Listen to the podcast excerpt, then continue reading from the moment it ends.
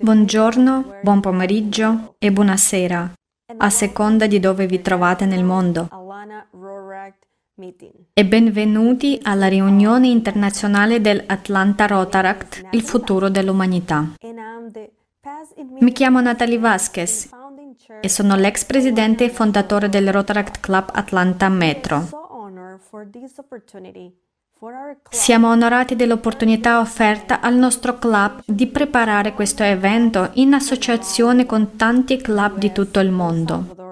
I club da Stati Uniti, El Salvador, Cile, Panama, Cile, Argentina, Ecuador, Colombia, Perù, Brasile, Paraguay, Venezuela, Uruguay, Filippine, Cambogia, Pakistan, Bangladesh, India, Israele, Italia, Svezia, Germania, Inghilterra, Belgio, Danimarca, Francia, Uganda, Tanzania, Nigeria, Costa d'Avorio, Etiopia e molti altri. Vorrei esprimere la mia profonda gratitudine all'intera famiglia rotariana, a tutti i club, ai distretti, ai nostri stimati presidenti e governatori per essersi uniti alla nostra riunione di oggi. Grazie per il vostro sostegno e la vostra dedizione. Abbiamo invitato tutti voi a presentare una relazione unica, preparata appositamente per i rotariani.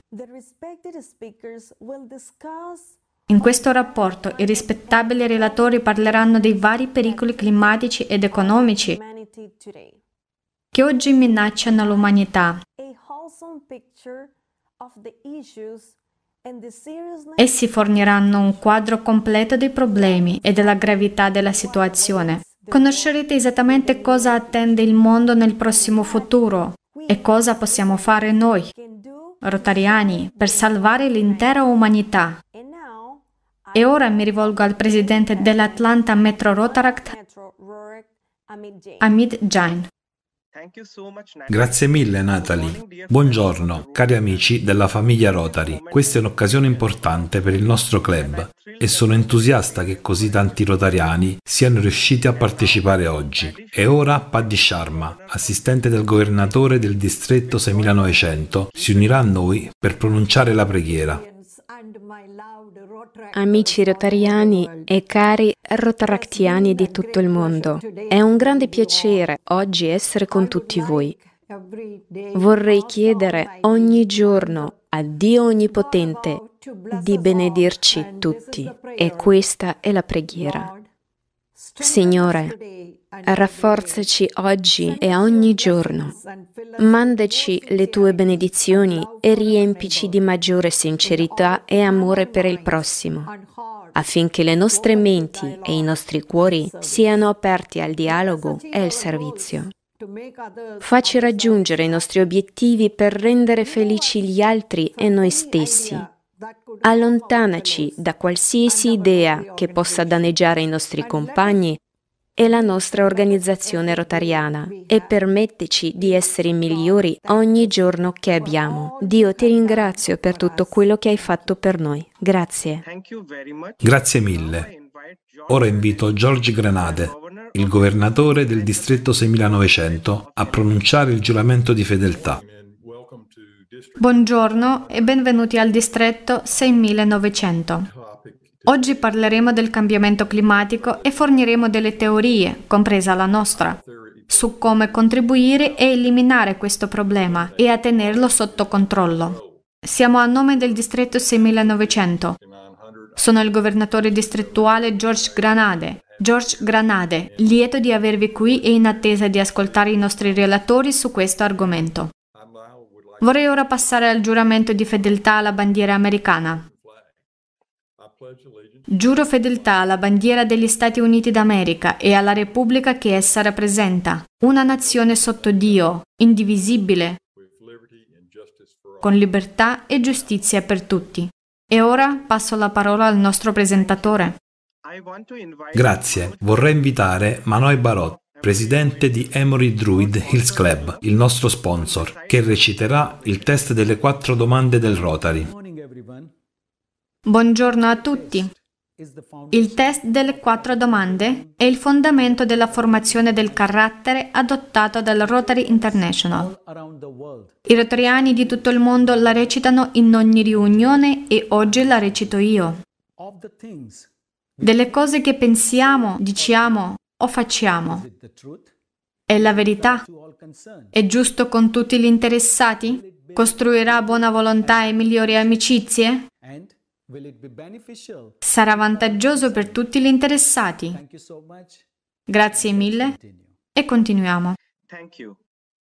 Grazie. Oggi nel nostro programma ascolterete Barry Rassin, presidente del Rotary International 2018-2019, il dottore Ishak Calderon Adizes, fondatore e CEO della Dizes Institute, la dottoressa Sema Manral Neggi, direttrice principal, San Giovanni World School, Mumbai, Elisavetta Kromova, geologa e geofisica, il dottore John Hahn, responsabile dell'imprenditorialità e dello sviluppo aziendale. Dopo la presentazione potrete porre le vostre domande cliccando sul link di Zoom, disponibile sul nostro sito web. Spero che il discorso di oggi vi colpisca. Cominciamo. Lascio la parola alle nostre moderatrici, Marina e Olga.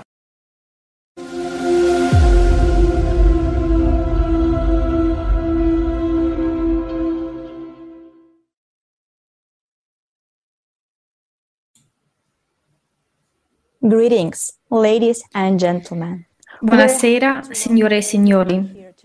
Siamo lieti di dare il benvenuto a tutti i presenti. Abbiamo Rotary e Rotariani da oltre 50 paesi che si sono uniti oggi a questo da grande speranza.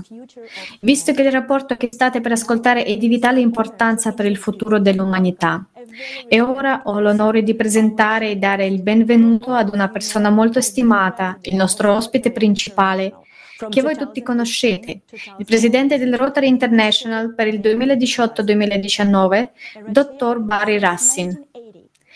Rotariano dal 1980, ha ricoperto il ruolo di direttore del Rotary e attualmente è vicepresidente del consiglio di amministrazione della Fondazione Rotary. Dottor Rassin ha ricevuto il più alto riconoscimento del Rotary, del Rotary il premio Servire al di sopra di ogni interesse personale e ha ricevuto anche altri riconoscimenti umanitari per il suo lavoro di guida degli sforzi di soccorso del Rotary ad Haiti dopo il terremoto del 2010. Lui e sua moglie Esther sono i principali donatori e benefattori della Fondazione Rotary.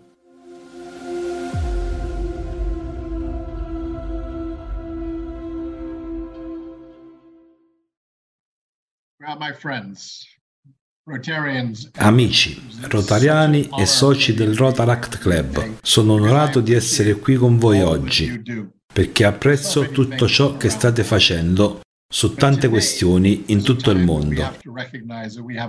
Ma oggi è il momento di riconoscere che siamo di fronte a un problema climatico globale. I disastri naturali si verificano con una frequenza regolare in tutto il mondo e questo crea la necessità di unirci più di quanto abbiamo mai fatto prima.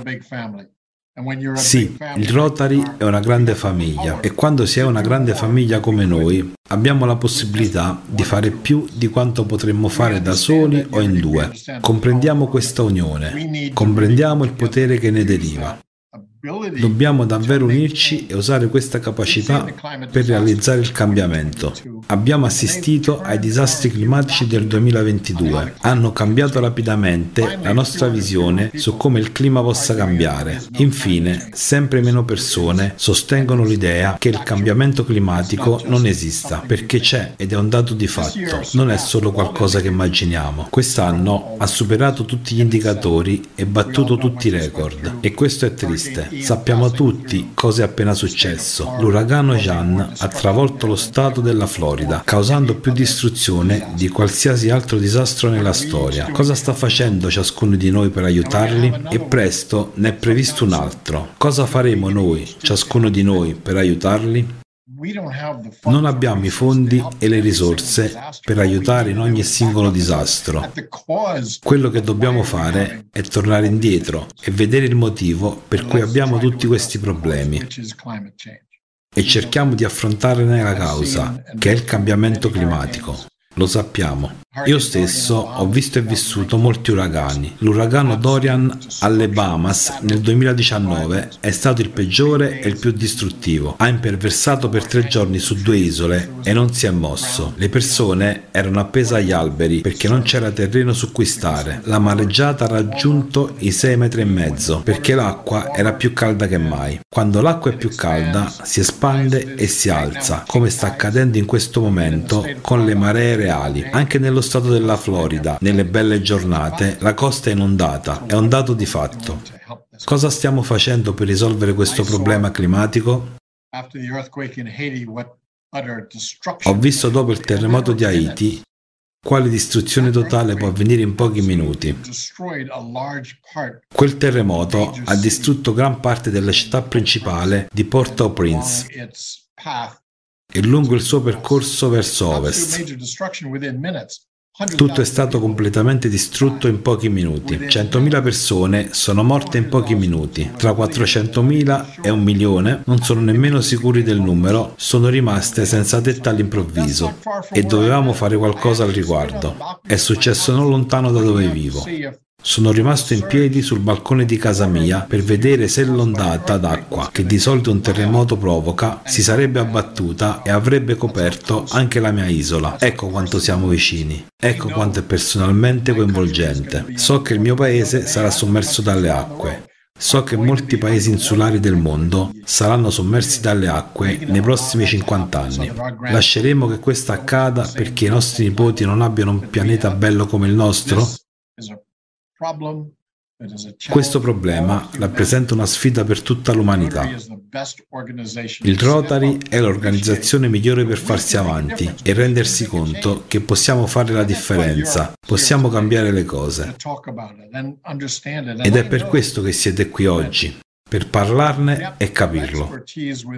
E so che il patrimonio di competenze del Rotary può fornire risposte su cosa possiamo fare per fare la differenza. Sono molto orgoglioso del fatto che la Fondazione Rotary abbia aggiunto l'ecologia come settima area di intervento, quindi ora possiamo fare molto di più rispetto al passato. Siamo sempre stati coinvolti in progetti ambientali, ma ora il Rotary dice questo è importante. Il Rotary International dice facciamo qualcosa di più di quanto abbiamo fatto finora.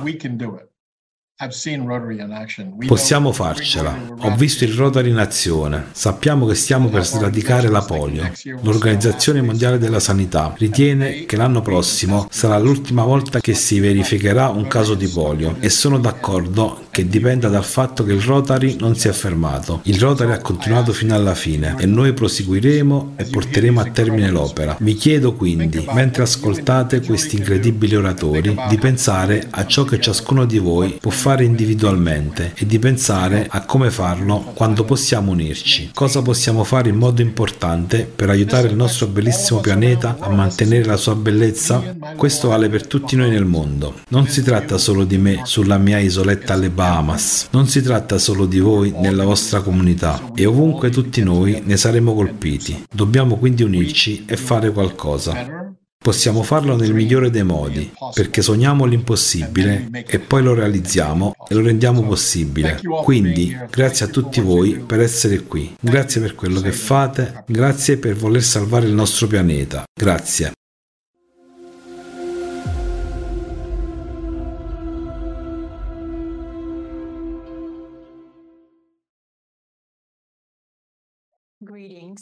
Buonasera, grazie mille al dottor Rassin per l'introduzione, siamo onorati di averla con noi.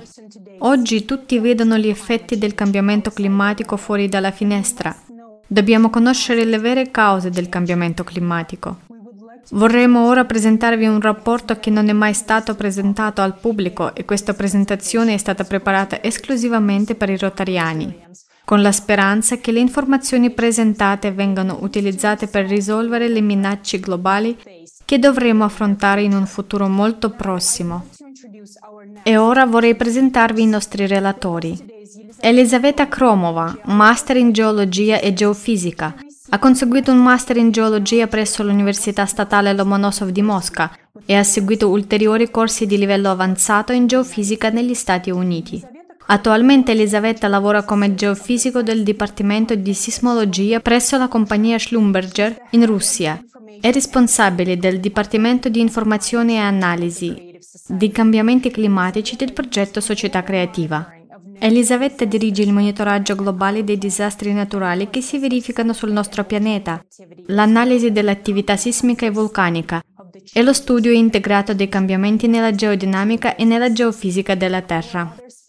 Un altro nostro relatore, Dr. John Hahn. Dr. Hahn ha conseguito un master in amministrazione aziendale presso l'Istituto di ricerca INSAT, nonché un dottorato di ricerca in ingegneria chimica presso l'Università Tecnica di Monaco di Baviera e un master presso l'Università della California, Berkeley. Attualmente responsabile dell'imprenditorialità e dello sviluppo aziendale presso il Danforth Plant Science Center e la Danforth Technology Company. Le sue aree di competenza sono la valutazione economica, la gestione delle partnership, lo sviluppo e la commercializzazione di nuove tecnologie nei settori dell'energia, dei processi chimici e delle scienze naturali. Elisabetta e John, a voi la parola.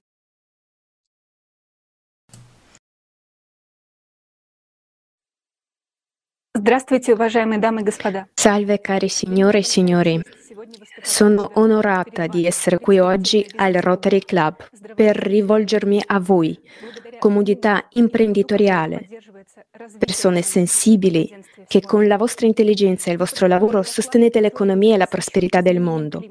Abbiamo preparato un rapporto che si concentra sui cambiamenti climatici non causati dall'attività umana, ma dai processi geodinamici che avvengono all'interno della Terra.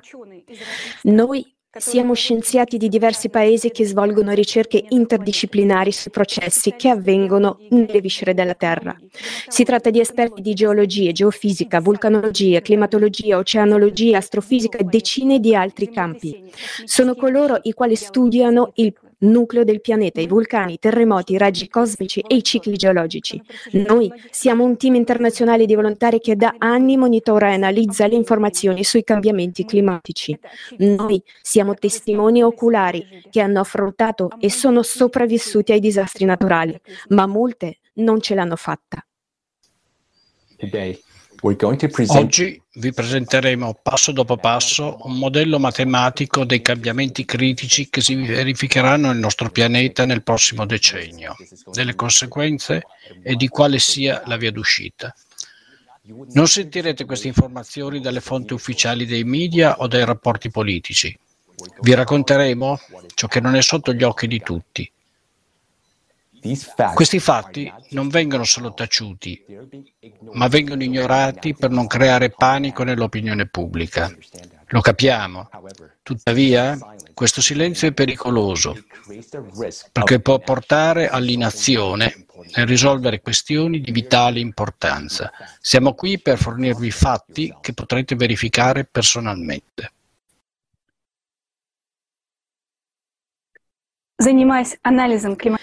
Da anni analizziamo gli eventi climatici. E talvolta ci, ci, siamo imbattuti nello scetticismo di persone che sostenevano che forse è in atto un riscaldamento naturale, come è successo molte volte, oppure di persone che dicevano siamo a posto, la nostra regione non sarà certamente colpita. Anche l'anno scorso molte persone lo dicevano, ma non quest'anno che ha rivelato la reale portata globale della crisi climatica planetaria di cui avevamo dato notizia dieci anni fa. Iniziamo ricordando cosa è successo al clima nell'anno 2022.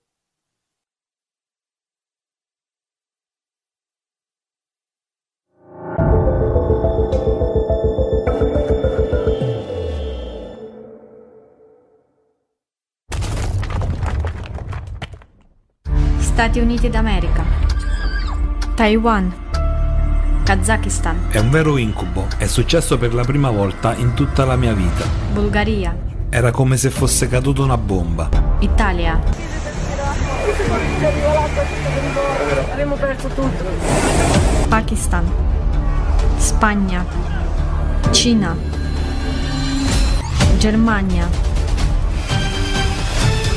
Tempeste e uragani. L'uragano Ian, di categoria 4, è stato l'uragano più letale che abbia colpito i residenti della Florida negli Stati Uniti. Alcune città sono state distrutte al 90% dall'ondata di maltempo, dai venti impetuosi e dalle inondazioni. Più di 1,5 milioni di persone hanno dovuto lasciare le loro case. Secondo le prime stime, i danni supereranno i 100 miliardi di dollari. Fiona è il primo uragano di categoria 4 della storia a spingersi così a nord. Fiona ha raggiunto il Canada orientale mantenendo la forza di un uragano di categoria 4 e ha lasciato nel paese un percorso di distruzione senza precedenti. Negli ultimi anni le tempeste tropicali hanno iniziato a spostarsi più a nord e a sud dell'equatore. Le megalopoli del mondo come New York, Boston, Pechino e Tokyo potrebbero presto subire il loro attacco. Secondo le previsioni, il tifone Noru avrebbe colpito le Filippine come l'equivalente di un uragano di categoria 1, ma in sole 6 ore si è intensificato in modo esplosivo fino a diventare un super tifone di categoria 5, con raffiche di vento che hanno raggiunto le 196 miglia orarie. La popolazione non ha avuto il tempo di prepararsi all'impatto di un disastro naturale di tale portata. Più di 900.000 persone sono state colpite, mentre i danni all'agricoltura hanno superato i 150 milioni di dollari. Negli Stati Uniti il numero di tempeste convettive che causano danni per oltre un miliardo di dollari sta crescendo a un ritmo senza precedenti. Dal 2000 al 2010 sono stati 34 e negli 11 anni successivi sono stati 95. Nell'emisfero meridionale la frequenza delle tempeste ha già raggiunto il livello previsto per il 2080. Precipitazioni anomale e inondazioni. Le precipitazioni anomale sono in aumento in tutto il mondo. Nei primi nove mesi del 2022 sono stati registrati più di 35.000 record giornalieri sul pianeta. Le inondazioni improvvise non lasciano tempo alle persone di fuggire. Nel corso della notte la provincia di Ancona è stata colpita dalla pioggia di mezzo anno. I residenti non hanno mai visto l'acqua salire così velocemente in vita loro, quasi un metro in dieci minuti. L'Australia è stata colpita da tre ondate di inondazioni storiche nel 2022. Con questa frequenza e scala di inondazioni non ha più senso ricostruire alcune città. Il Sudafrica ha ricevuto quasi un anno di precipitazioni in un periodo di 24 ore, causando una delle alluvioni più letali del XXI secolo nel paese. Fino a 60 anni fa il mondo registrava 8 grandi inondazioni all'anno. Nel 2021 il numero era aumentato di 27 volte. La stagione dei monsoni 2022 si è trasformata nel più grande disastro climatico della storia moderna per il Pakistan. Un terzo delle province del paese è stato sommerso. Il disastro ha ucciso più di 1600 persone e ne ha colpite 33 milioni, di cui più della metà bambini. Più di 2 milioni di case sono state distrutte, anziani, donne incinte e bambini vivono in condizioni disumane all'aperto, mancano cibo, acqua potabile, assistenza medica, l'acqua sporca è diventata una fonte di infezione, le persone sono rimaste senza lavoro, senza alloggio e senza mezzi di sostentamento. Dopo quasi due mesi l'acqua non è ancora sparita. L'incubo per il popolo continua e non potrà che peggiorare. Calore e siccità estremi. Nei primi nove mesi del 2022 sono stati battuti più di 100.000 record di temperatura massima in tutto il mondo. In Cina, per la prima volta nella storia del mondo, un'ondata di calore che ha raggiunto i 45 gradi Celsius è durata per 79 giorni consecutivi. Oltre 900 milioni di persone sono state colpite dalle temperature estreme. Sono stati aperti rifugi antiatomici per proteggere le persone dal caldo insopportabile. Nell'Unione Europea la morte di 53.000 persone a luglio è direttamente attribuita all'eccezionale ondata di calore. Nel 2022 una grave siccità ha colpito molte regioni, fiumi e corpi idrici si sono prosciugati. Il trasporto marittimo si è praticamente fermato, la crisi energetica si è aggravata. Le bollette dell'elettricità hanno subito un'impennata, la siccità ha distrutto i raccolti provocando un aumento senza precedenti dei prezzi dei prodotti alimentari. La crisi idrica ha raggiunto livelli record, l'accesso all'acqua potabile è in pericolo. Nessun paese, nemmeno quello economicamente sviluppato, è immune da questo problema. Quest'anno più di 2 miliardi di persone sul nostro pianeta stanno già affrontando la scarsità d'acqua. Incendi. Negli ultimi cinque anni si è registrato un forte aumento dell'area totale degli incendi boschivi in Russia. Nel 2022 l'Alaska sta vivendo la più grande stagione di incendi della sua storia. 50 anni fa non esistevano i mega incendi. All'inizio di ottobre 2022 si sono già verificati 16 mega incendi nei soli Stati Uniti e molti si stanno avvicinando a questa scala. In Europa per la prima volta dall'inizio delle misurazioni satellitari la superficie bruciata nel 2022 ha superato i 770.000 ettari, quasi tre volte la media annuale. In alcuni paesi l'aumento degli incendi è stato scioccante. Nella Repubblica Ceca vengono bruciati in media 9 ettari all'anno e alla fine di settembre di quest'anno l'incendio aveva già distrutto quasi 1500 ettari. Si tratta di un numero 158 volte superiore al solito. Sono spariti gli incendi stagionali che ora continuano anche in inverno e eventi di forza pari a un uragano spazzano via gli incendi a rotta di collo. Nella provincia algerina di El Tarf, venti di 90 km all'ora hanno fatto sì che l'incendio si propagasse in pochi minuti senza lasciare alcuna possibilità di fuga alle persone. Si stanno verificando incendi in luoghi dove prima non ce n'erano praticamente. Le foreste pluviali del Sud America e persino l'Artico stanno bruciando. Ciò che era stato previsto per l'anno 2100 si sta avverando proprio oggi, sotto i nostri occhi. Il 2022 ha visto un'impennata senza precedenti nella gravità e nel numero di disastri naturali e a giudicare dalla progressione continueranno ad aumentare a velocità record. Se l'umanità vuole sopravvivere, è urgente adottare misure straordinarie e il tempo sta per scadere.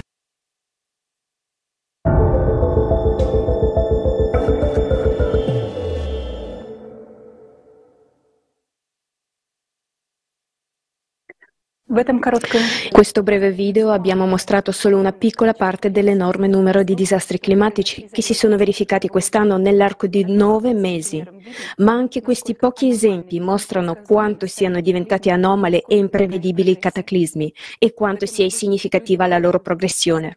Quest'anno la gente ha visto con i propri occhi quanto sia diventata intensa la crisi climatica globale. Oggi tutti i dubbi sono scomparsi e molti si stanno spaventando, ma la cosa più spaventosa spaventosa è ciò che ci attende dopo, perché la progressione è in aumento. E la cosa ancora peggiore è che nessuno è ancora stato in grado di offrire una soluzione veramente efficace di fronte ai disastri climatici in corso.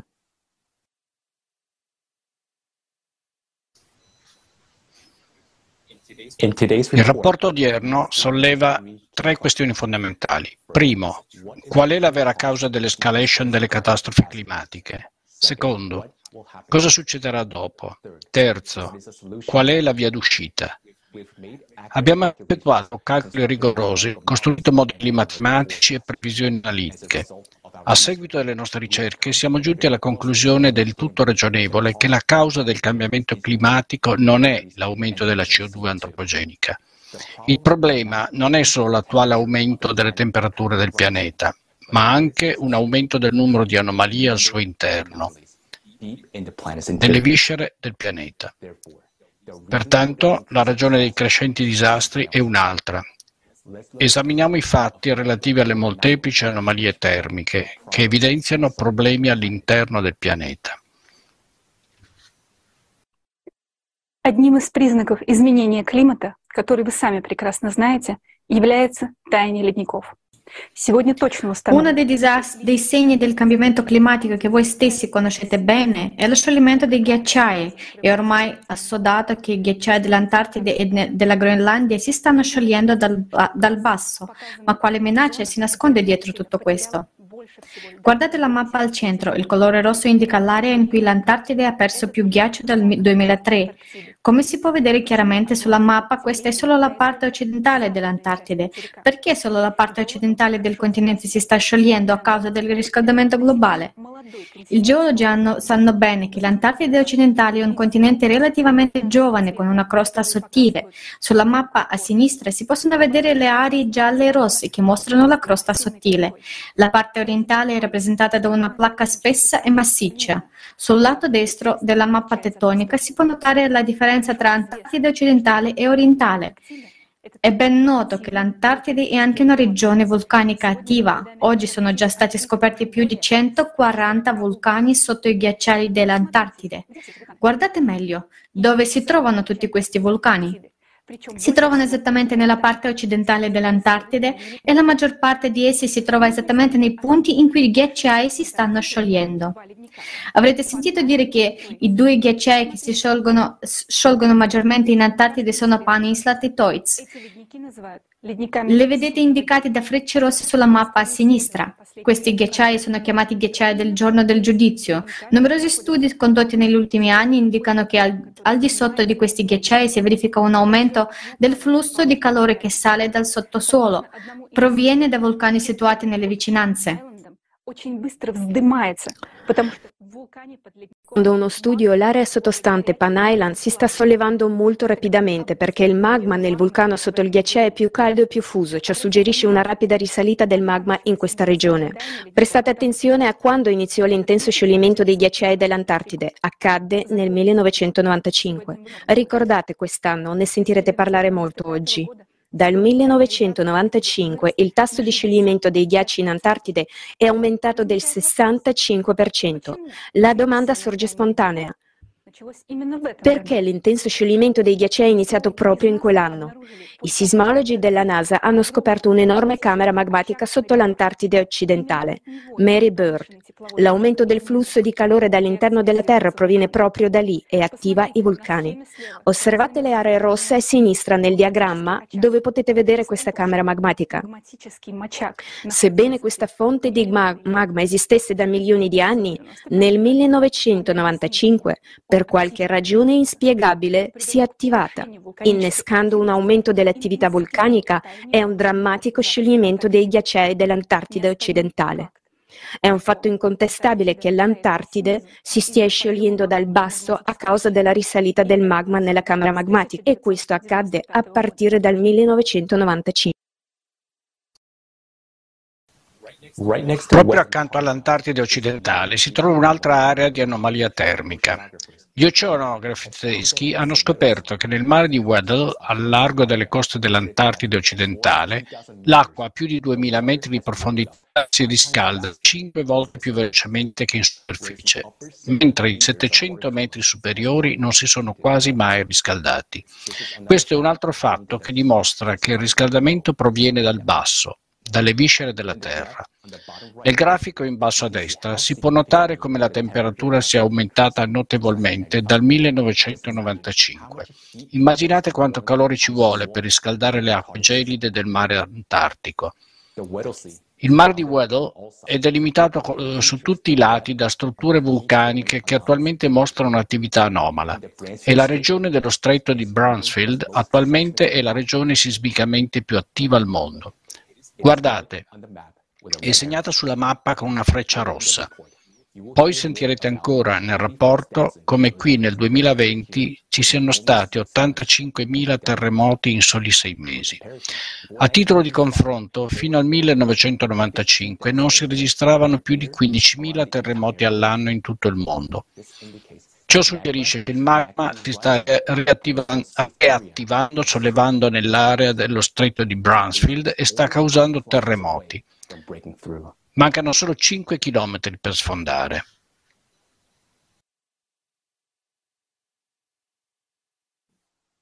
Voi vedete? Come potete vedere, anche il mare di Weddell, come tutta l'Antartide occidentale, si sta riscaldando dal 1995 e questo è dovuto all'aumento del magma, che è accompagnato da un aumento estremo del numero dei terremoti. Siete persone intelligenti e capite bene che l'uomo non può influenzare l'attività sismica sul fondo dell'oceano, per di più in Antartide. Sarete sorpresi, ma processi simili si stanno ora verificando nella parte centrale della Groenlandia. Da dove proviene dunque l'aumento del flusso di calore sotto la Groenlandia? Diamo un'occhiata a questo video.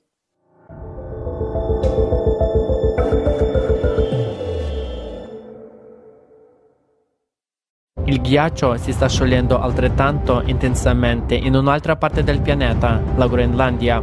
Una ricerca dell'ottobre 2020 ha mostrato che il ghiaccio della Groenlandia si sta sciogliendo più velocemente che mai negli ultimi 12.000 anni. Solo nel 2019 la calotta glaciale della Groenlandia ha perso la maggior quantità di ghiaccio mai misurata, 600 miliardi di tonnellate. È anche sorprendente che enormi laghi si formino sotto la superficie del ghiacciaio di 1,5 km di spessore. Attualmente si conoscono già sei dozzine di laghi subglaciali in Groenlandia. La temperatura del ghiaccio che li circonda è di meno 28 gradi Celsius. Ma questi laghi non gelano. Perché? Diversi gruppi di ricerca di scienziati sono stati coinvolti nello sforzo di dare una risposta a questa domanda. Hanno scoperto che sotto la Groenlandia, così come sotto l'Antartide, c'è un pennacchio del mantello. I flussi geotermici provenienti dalle profondità causano la formazione di laghi subglaciali e lo scioglimento dei ghiacciai. Un gruppo di scienziati americani, guidato dal professor Ralph von Froese, ha stimato lo spessore della crosta della Groenlandia utilizzando la ricerca gravitazionale. Lo scioglimento attivo dei ghiacciai è stato osservato nella parte settentrionale dell'isola, dove la crosta è più sottile e dove è stato rilevato un maggiore flusso geotermico dovuto a un pennacchio del mantello in aumento. Usando i dati della tomografia sismica, gli scienziati di un gruppo interdisciplinare dell'Istituto Schmidt di Fisica della Terra hanno visto il flusso di magma salire dal centro del nucleo della superficie terrestre, appena sotto la Groenlandia centrale. In questa zona che si trova il maggior numero di laghi subglaciali. Gli scienziati hanno calcolato il flusso di calore teorico corrispondente a questa camera magmatica e hanno scoperto che il calore è sufficiente a riscaldare il fondo del ghiacciaio fino al punto di fusione del ghiaccio. Gli stessi risultati sono stati confermati da studi simili che utilizzano la tecnologia di apprendimento automatico.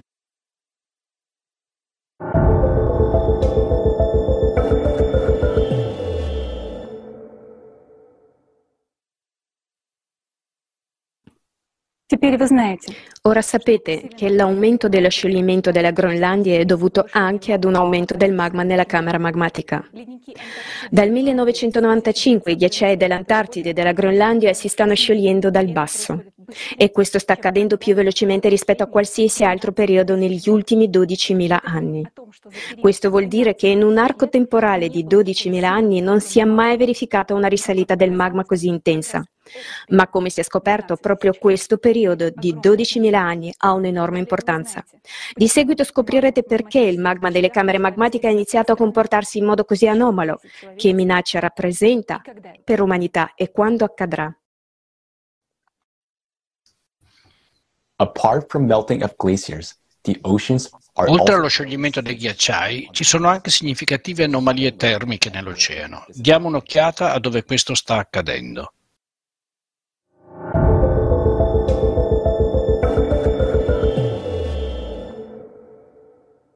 L'oceano è la fonte della vita, sia per l'intero pianeta che per noi umani, ma cessa di essere la fonte della vita. Tra poco diventerà la fonte della nostra morte.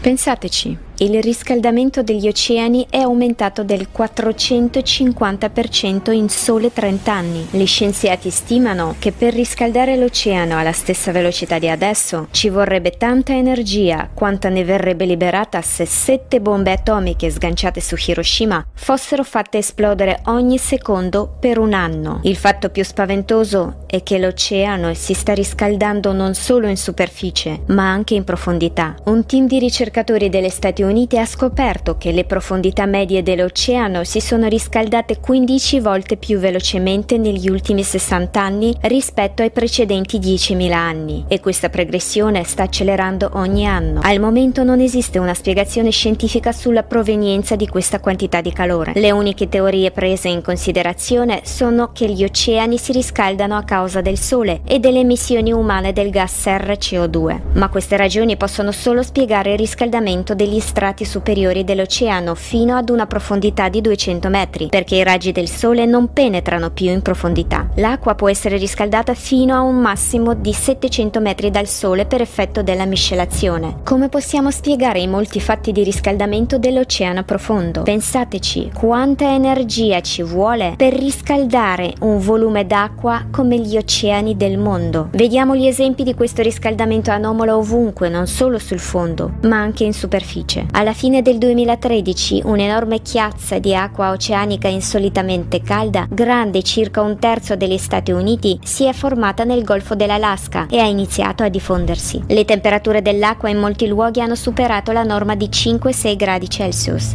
Il National Geographic lo ha soprannominato la goccia gigantesca che ha portato il Pacifico al bollore. Nick Bond, un climatologo dello stato di Washington, ha chiamato il fenomeno blob c'è qualcosa che tutti questi blocchi hanno in comune. Si tratta di regioni geologicamente attive con una crosta giovane e sottile, vulcanismo sottomarino attivo, fratture e faglie crostali profonde. Questi sono i luoghi dove il magma caldo è mobile e più attivo. L'oceano è chiamato la cucina del tempo. Il riscaldamento delle sue acque aumenta già i tifoni catastrofici e gli uragani che mietono migliaia di vite ogni anno. La scala senza precedenti del riscaldamento delle acque oceaniche suggerisce che l'oceano ha già esaurito la sua capacità di contenere l'energia che cerca di fuggire dalle viscere della Terra e quando il magma raggiunge le rocce più dense e spesse della crosta continentale, che in media è due o tre volte più spessa della crosta oceanica,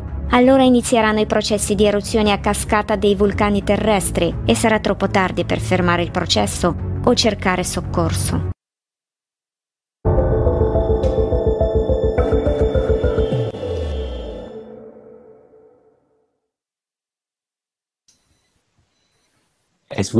Come possiamo vedere, l'oceano si sta riscaldando sul fondale, non solo nell'area del mare di Weddell, ma anche in tutto il mondo. Anche le medie profondità si stanno riscaldando, mentre enormi volumi di acqua riscaldata, i cosiddetti blob, salgono in superficie. Si noti che questi enormi blob di acqua calda sono comparsi sempre più spesso a partire dal 1995. Guardate il grafico in basso a destra. È ovvio che nessuna emissione umana è in grado di riscaldare l'oceano di 5-7 gradi Celsius in un periodo di tempo così breve, tanto più in aree locali. Alla luce di ciò, la teoria secondo cui le emissioni antropogeniche riscaldano l'oceano è ridicola. L'oceano è un enorme serbatoio di eh, CO2, dissolve il 95% di tutta la CO2 presente sul pianeta. Quando l'oceano si raffredda, le sue acque assorbono CO2 e di conseguenza più l'oceano si riscalda, più CO2 rilascia nell'atmosfera. E noi possiamo già Sappiamo già che eh, l'oceano è riscaldato dal magma proveniente dall'interno ed ecco la ragione dell'aumento di CO2 nell'atmosfera. È il riscaldamento degli oceani a provocare l'aumento della CO2, non il contrario. Non ha nulla a che fare con l'uomo. L'aumento della CO2 è solo una conseguenza dei processi che avvengono all'interno del pianeta.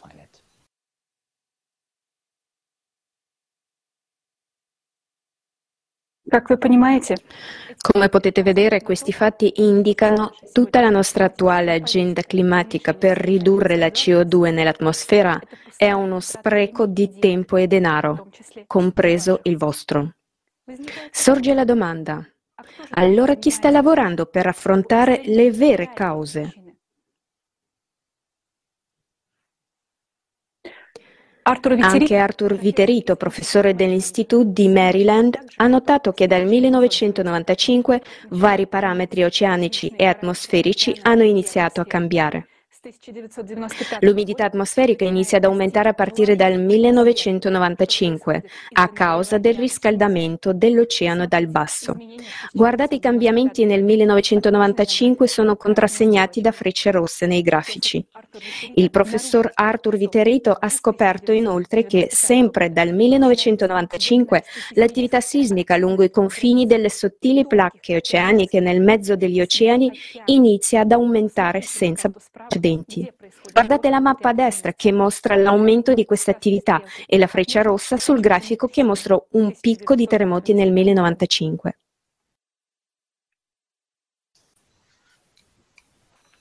Intermediate conclusions. Now, Traiamo delle conclusioni intermedie. Dal 1995, dunque, c'è stata una decisa ascesa del magma. Questo conduce a Primo, un incremento dello scioglimento dei ghiacci dell'Antartide occidentale e della Groenlandia dal basso verso l'alto. Secondo, il riscaldamento del mare di Weddell. Terzo, un aumento del numero di anomalie termiche nell'oceano. Quarto, un aumento dell'attività sismica lungo i confini delle placche oceaniche. In seguito sentirete parlare di processi ancora più anomali nelle eh, viscere del pianeta, iniziati dal 1995.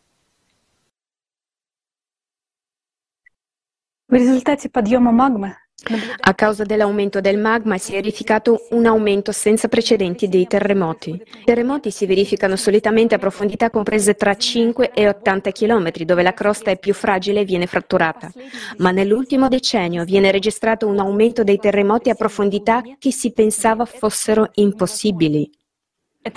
Questo accade a profondità superiori ai 700 km, dove i terremoti non dovrebbero verificarsi perché le rocce del mantello interno sono malleabili come la plastilina e non possono fratturarsi.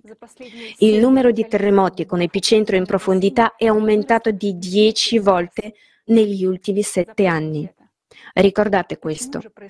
Perché i terremoti si verificano a questa profondità dove non si sono mai verificati prima? Lo scoprirete nel rapporto di oggi.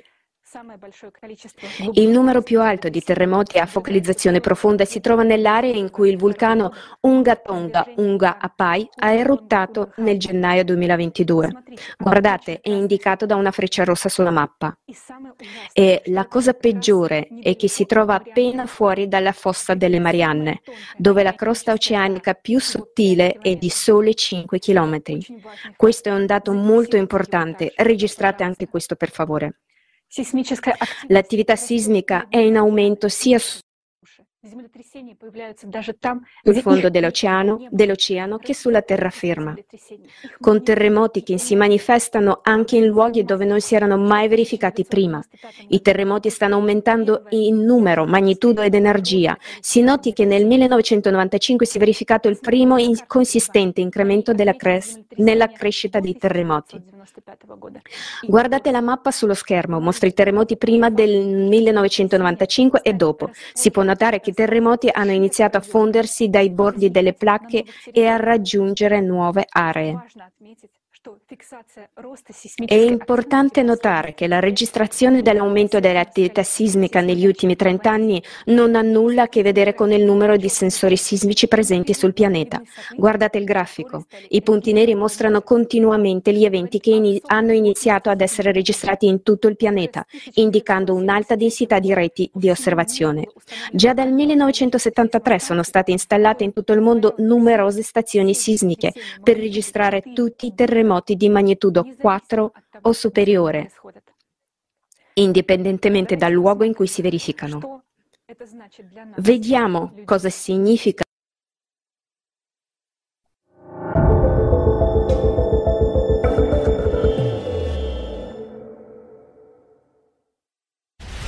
terremoti e vulcani.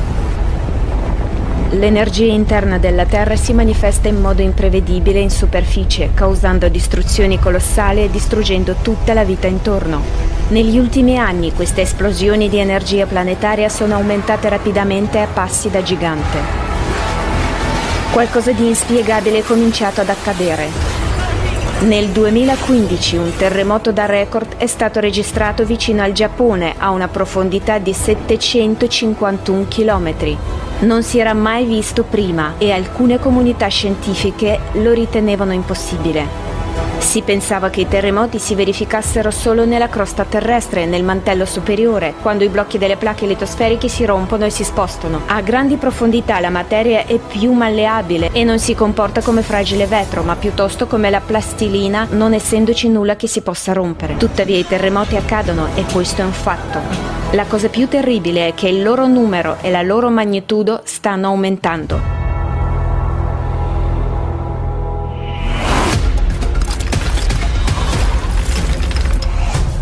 I terremoti non solo stanno andando più in profondità, ma si stanno avvicinando alla superficie, il che significa che stanno diventando più distruttivi.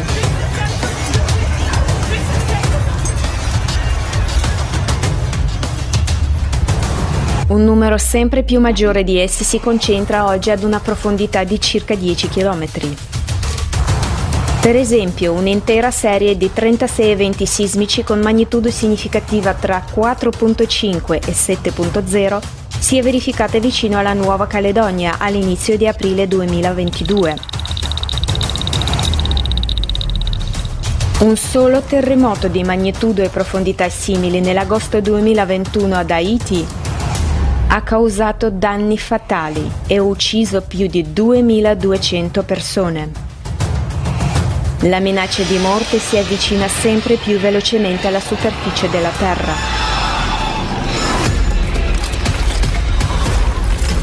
Le crepe appaiono proprio davanti ai nostri occhi, le faglie si attivano, la terra si sta letteralmente sgretolando sotto i nostri piedi, inghiottendo intere case. Le faglie sono diventate più attive negli Stati Uniti, in Kenya, in Islanda, in Turchia, in Cina, nel lago Baikal e in altre regioni.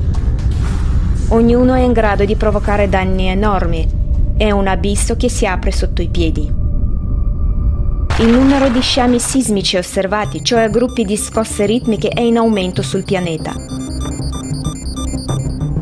Uno sciame è caratterizzato da eventi sismici di simile magnitudo che si verificano a brevi intervalli nella stessa zona. Il numero di eventi sismici nei singoli sciami di terremoti è aumentato passando da unità e decine a centinaia e talvolta migliaia. Anche la loro magnitudo e durata sono aumentate. Ciò è dovuto alla penetrazione di magma e gas caldi nelle microfessure delle rocce. Gli sciami vengono ora registrati non solo nelle zone di faglia e vicino ai vulcani, ma anche in regioni più stabili. La regione di Palkar, in India, situata in una regione continentale stabile, ha iniziato a brulicare di terremoti nel settembre 2018 e questo continua tutt'oggi. In soli due anni ci sono stati circa 5.000 terremoti di magnitudo fino a 3.8 in una piccola zona.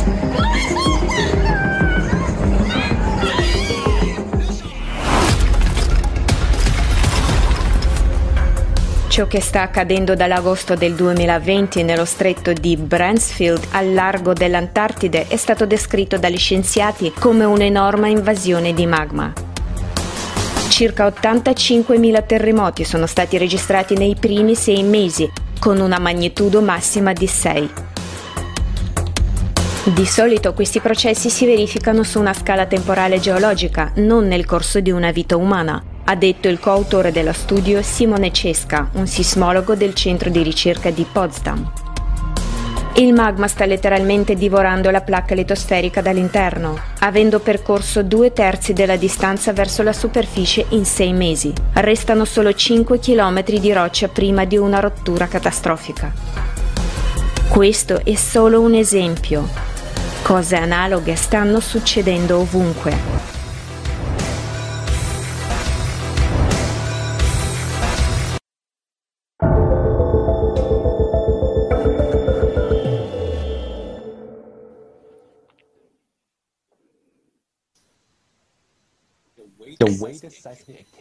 Il modo, il modo, con cui l'attività sismica sta rapidamente aumentando in questi giorni è catastrofico. Ma la cosa più assurda è che le agenzie sismiche, le banche dati sismiche internazionali stanno cercando di nascondere il fatto che il numero e la magnitudine dei terremoti sta aumentando. Fino al 2014 i risultati sulle tendenze dei terremoti delle principali banche dati internazionali erano gli stessi. Ed ora prestate attenzione, guardate il grafico, come hanno iniziato a comportarsi le curve dopo il 2014. È nota completa divergenza tra i diversi database. Che cosa è successo? Questo grafico riassume tutti i terremoti unici provenienti dai diversi database. Dalle barre colorate si può notare che prima del 2014 i database registravano le stesse serie di terremoti, ma dal 2015 registrano serie diverse di terremoti, in modo caotico, indipendentemente dalla regione. In parole povere, hanno iniziato a mettere tutti gli eventi in scatole diverse.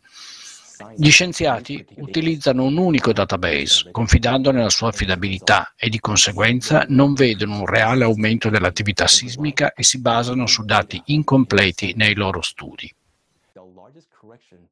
La correzione maggiore si è avuta per i dati relativi all'attività sismica con magnitudo compresa tra 3 e 4. Nel grafico a sinistra si può notare come una parte dei dati di piccola entità sia scomparsa. Riuscite a credere che l'Indonesia, una delle regioni più attive dal punto di vista sismico, abbia smesso di avere terremoti di piccola entità? Sono scesi da 3.500 a 8. Perché quelli piccoli? Perché riflettono più chiaramente il processo di risalita del magma. sono i primi ad aumentare. E ci sono molti altri esempi di travisamento e sottovalutazione delle grandezze. La realtà è che ci sono terremoti molto più potenti di quanto ci venga detto. Il vero aumento dell'attività sismica sul pianeta si presenta così. Potete scaricare voi stessi i database sismici e controllare la nostra informazione. Vi renderete conto anche voi di questa truffa. Noi li, li, non li condanniamo, capiamo che ricorrono a questi metodi perché non vedono vie d'uscita e non vogliono seminare il panico tra la gente, ma coloro che fanno questo, questo possono essere chiamati veri scienziati?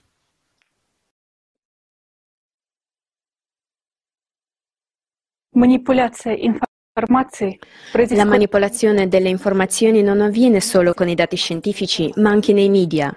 Oggi esistono due teorie opposte sul cambiamento climatico. La prima è che il clima sta cambiando a causa delle emissioni antropogeniche di CO2 e la seconda è che il clima non sta cambiando affatto. Ci sono mass media che sostengono l'una o l'altra teoria divulgandola ma la verità è che entrambe le teorie sono sponsorizzate dalle stesse fonti, mentre i media di entrambi gli schieramenti sono di proprietà degli stessi padroni. Ci viene apparentemente data una scelta, due ipotesi, ma sono ugualmente irrilevanti rispetto alla realtà. Le masse vengono manipolate in un momento in cui la campana avrebbe dovuto suonare già da molto tempo fa. Questo si può paragonare a una città in fiamme. Immaginate che io e voi viviamo in una città dove scoppia un incendio, le case alla periferia della nostra città iniziano a bruciare, ci preoccupiamo e poniamo la domanda cosa sta succedendo e subito ci vengono offerte diverse risposte tra cui scegliere. Alcuni dicono non è affatto un incendio, è un'allucinazione, una fantasia, non vi accadrà nulla, è solo un bagliore, un tramonte, non preoccupatevi. Altri dicono sono solo ragazzi con le torce che corrono in giro. Altri dicono è una mandria di mucche e con loro riflesso colorano il cielo. Non sono fuochi. Vivete tranquilli, dormite, riposate. Nello stesso momento, le quarte ci chiamano attivamente. Guardate, ci sono uomini che combattono per i soldi, guardate. Oppure, che bel discorso del governatore della nostra città, ascoltatelo. Noi, abitanti della città, vediamo e sentiamo tutto questo e cosa facciamo? Vediamo che le case dei nostri vicini sono già in fiamme e secondo tutte le leggi la nostra sarà la prossima a bruciare. Che cosa dobbiamo fare? Dovremmo dire loro andate a dormire tranquilli, la vostra casa brucerà non oggi ma domani e non fatevi prendere dal panico fino a domani per non innervosirvi. Oppure dobbiamo svegliare il nostro vicino il prima possibile. Sì, si sveglierà, si spaventerà, ma le sue emozioni, i suoi ormoni si attiveranno in lui, aggiungeranno forza ai suoi muscoli per andare a prendere l'acqua secca e afferrarsi affrettarsi a spegnere la casa del vicino prima che la sua bruci. Non è forse quello che dobbiamo fare se vogliamo salvare la nostra casa? Altrimenti andrà sicuramente al fuoco. Vogliamo restare in silenzio o spegnere il fuoco? Basta bugie, è ora di spegnere il fuoco. Naturalmente prenderemo un secchio e correremo a spegnerlo finché siamo in tempo, altrimenti domani tutte le case bruceranno insieme a noi. Dobbiamo agire perché siamo noi gli unici che possono spegnere il fuoco, nessuno tranne noi. In questo esempio, spegnere il fuoco significa informare l'umanità sulla reale situazione climatica del pianeta. I media e coloro che li possiedono non lo fanno perché non hanno una soluzione a questa situazione. Per mantenere le masse calme e stabili e prevenire il panico, sono costretti a mentirci. In realtà esiste una via d'uscita dal collasso climatico, ma perché questo accada, tutti devono svegliarsi, conoscere gli eventi reali e futuri e iniziare ad agire. La gente deve sapere la verità. Più avanti nel rapporto riveleremo passo dopo passo cosa accadrà al clima, quando accadrà e co- a cosa porterà e soprattutto qual è la via d'uscita per l'intera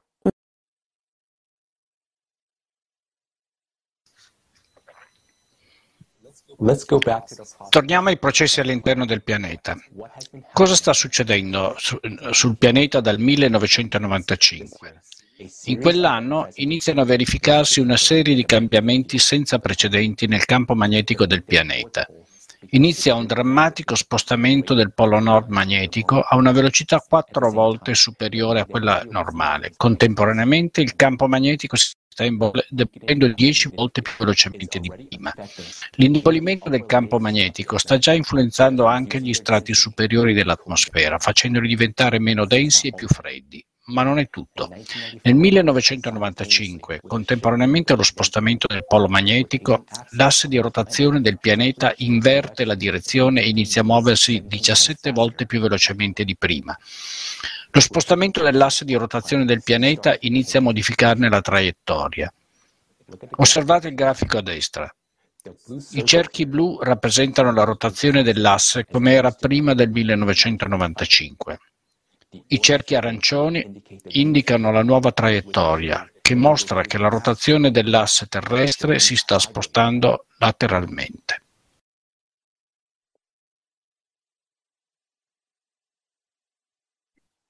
Nello stesso tempo, dal 1995 si è verificata una fase di accelerazione senza precedenti della rotazione del pianeta. L'accelerazione avviene per balzi e balzetti. Il pianeta accelera bruscamente, poi rallenta un po' e ad ogni fase accelera ancora di più. Guardate, le linee gialle sul grafico sono linee di tendenza che indicano la velocità con cui il periodo di 24 ore si sta accorciando. Ad esempio, la linea di sinistra è più piatta, mentre quella di destra, la linea di accelerazione del 2016, è quasi verticale il che significa che le 24 ore si stanno riducendo molto più velocemente. Che cosa significa? Che il nostro pianeta sta ruotando bruscamente come una trottola e ogni volta diventa più veloce. Cosa ha provocato i cambiamenti nel campo magnetico, nella traiettoria dell'asse di rotazione del pianeta e nella velocità di rotazione a partire dal 1995? Pochi conoscono la verità, la vera minaccia nucleare. La vera minaccia nucleare è il nucleo, il nucleo del nostro pianeta. Il nucleo del nostro pianeta è l'intero sistema che sincronizza e stabilizza i processi sulla Terra. Svolge un ruolo dominante nei cambiamenti climatici che si stanno verificando in questo momento pianeta. Perché? Perché la rotazione del nucleo forma il campo elettromagnetico e la gravità, protegge l'atmosfera e quindi preserva le condizioni per la vita sulla Terra. Per molto tempo la rotazione del nucleo è rimasta invariata, ma qualche decennio fa la situazione è cambiata radicalmente.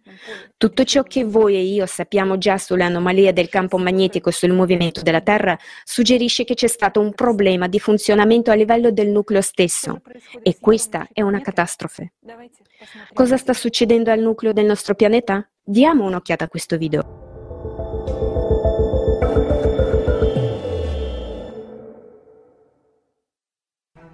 Un altro importante indicatore che conferma che si stanno verificando processi anomali nel nucleo è la drammatica accelerazione della deriva del polo nord magnetico, tre e mezzo volte negli ultimi vent'anni.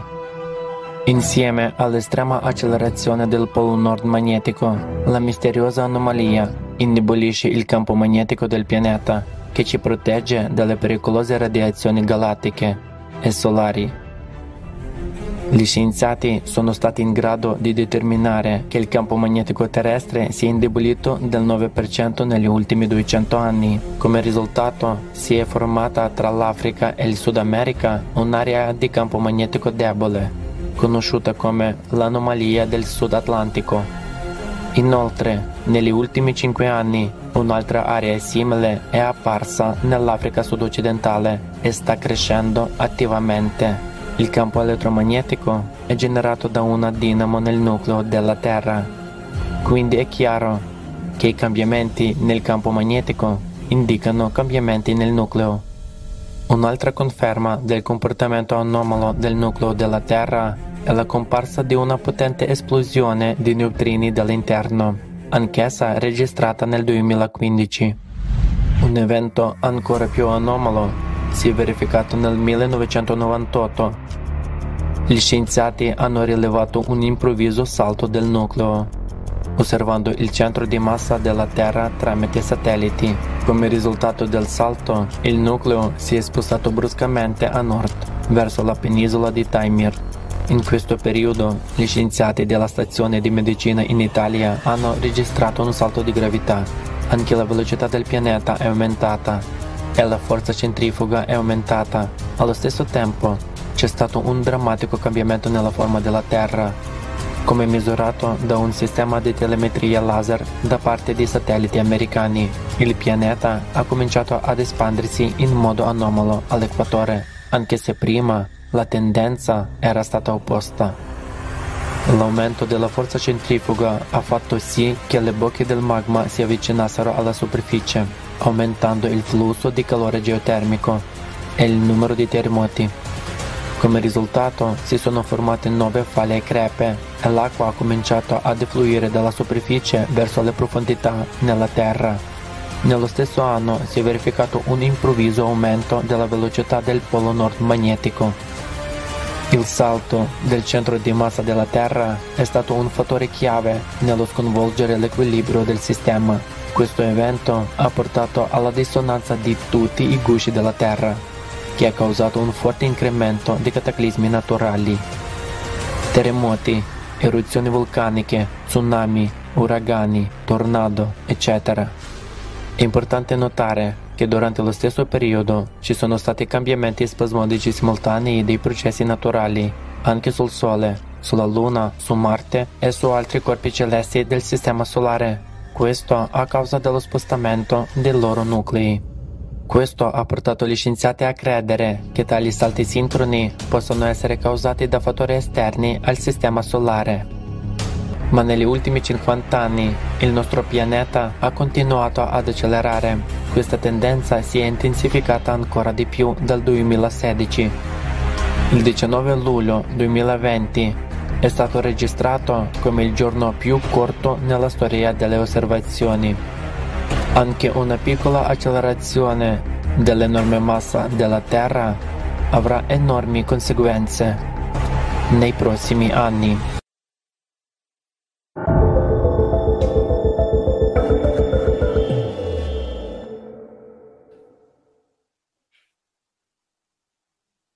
Trattiamo una rapida conclusione del video. Come potete capire, nel 1995 sono iniziati processi distruttivi irreversibili nel nucleo del nostro pianeta.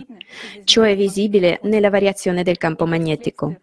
Come conseguenza, nel 1998 si è verificato un rimbalzo che ha esacerbato l'intero processo molte volte. Come risultato del rimbalzo, il nucleo della Terra si è spostato bruscamente verso nord in direzione della Siberia.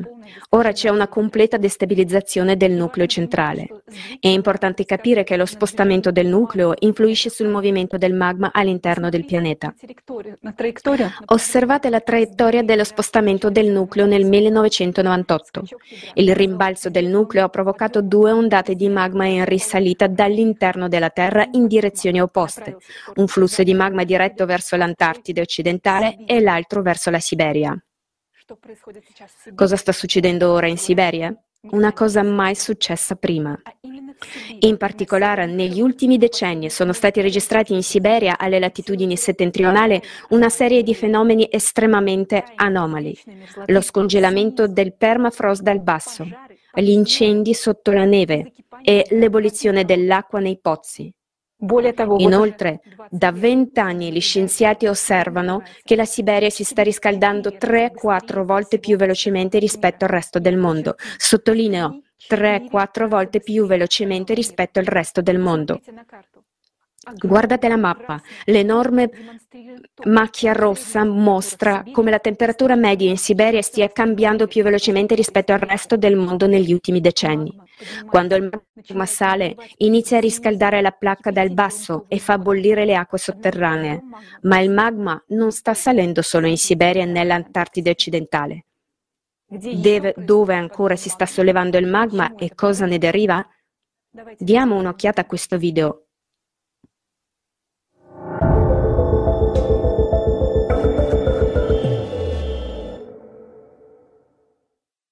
Negli ultimi decenni la Terra ha accelerato la sua rotazione a passi da gigante.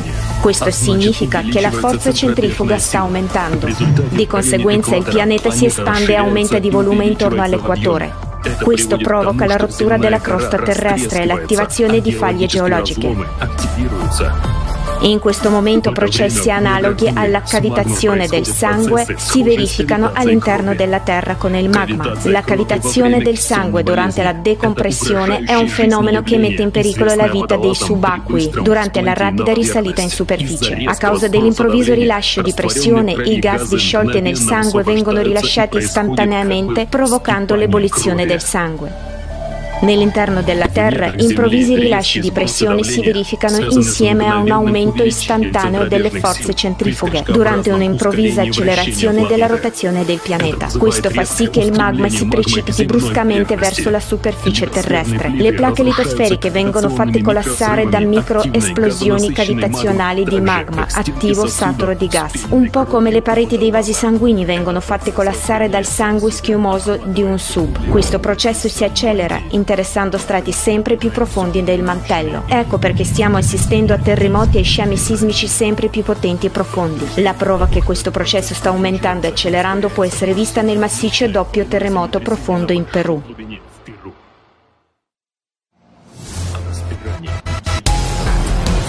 Nel frattempo l'espansione e l'aumento della pressione sulla crosta terrestre dovuti alla cavitazione del magma intensifica il processo di erosione. Cosa significa questo per noi?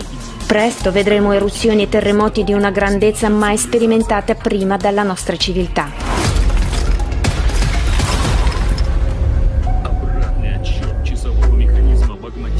Il conto alla rovescia del meccanismo bomba del magma all'interno del nostro pianeta è già iniziato.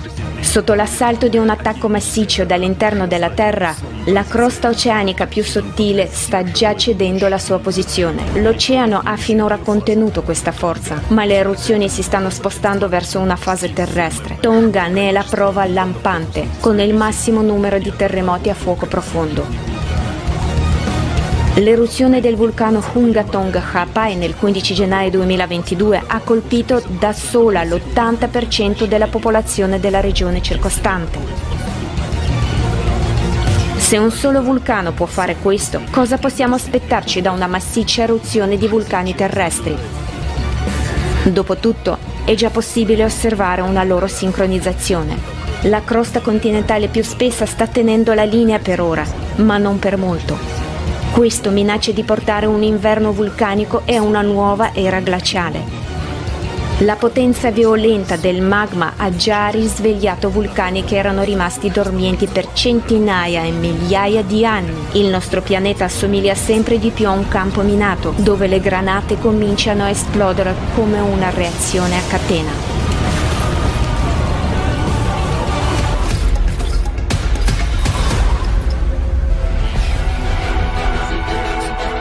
Ma una minaccia perfino maggiore rappresentano quei vulcani che non si sono ancora svegliati.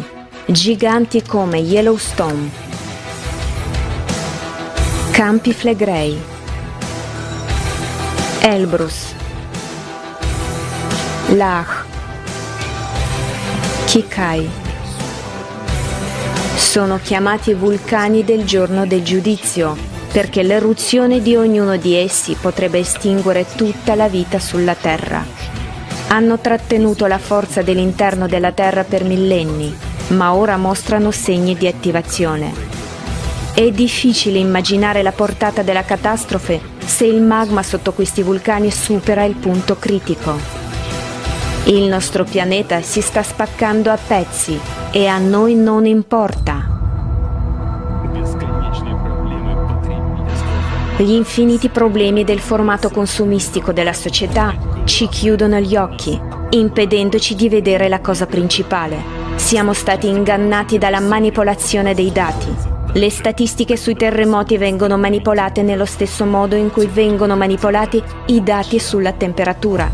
Quelli che lo fanno tacciono, alcuni per denaro e altri forse per non spaventare la gente e non diffondere il panico affinché le persone vivano i loro ultimi giorni in pace. People die inside the, I mean the dead body inside the house. It's a nightmare. Oh, I'm pretty well fucked. Uh, I fell through that hole. in modo da andare dritti verso il precipizio ad occhi chiusi, mentre qualcuno sa ma si nasconde deliberatamente o ha paura di dire la verità.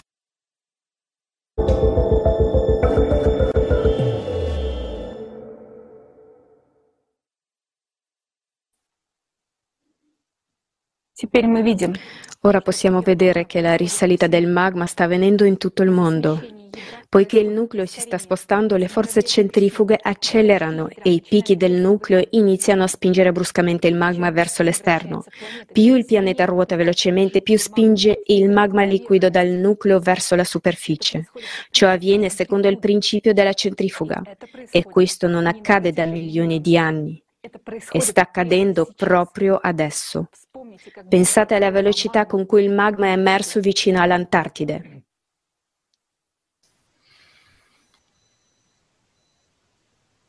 Un recente studio sul magma del vulcano Fraglalsfjall in Islanda, che ha eruttato nel marzo 2021, ha dimostrato che il nuovo magma proviene da aree profonde di un singolo pennacchio del mantello, comune sia all'Islanda che alla Groenlandia.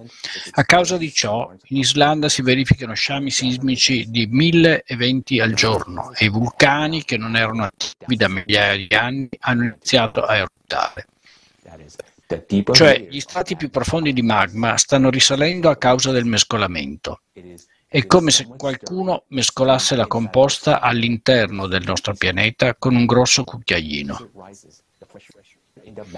Man mano che sale, la pressione del magma diminuisce ed esso bolle come il sangue in cavitazione. Questo fa sì che il magma si espanda di volume e inizi a premere, eh, a premere, minare e riscaldare maggiormente la crosta terrestre.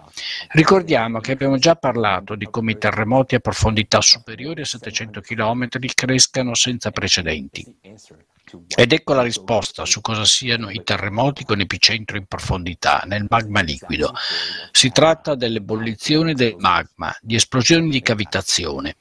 Pensate che nelle viscere del nostro pianeta hanno cominciato a verificarsi esplosioni di potenza equivalente a quella di migliaia di bombe nucleari. Un aumento della pressione del magma fonde e deforma la crosta terrestre. Questo provoca la comparsa di nuove crepe nella crosta, permettendo all'acqua l'acqua di fuoriuscire. La risalita del magma avviene ovunque e dove la crosta è sottile si fa sentire maggiormente. Come sappiamo, sia la Siberia occidentale che l'Antartide occidentale hanno croste molto sottili. Ma guardate la mappa. I colori giallo e rosso indicano le regioni in cui la crosta è parimenti sottile.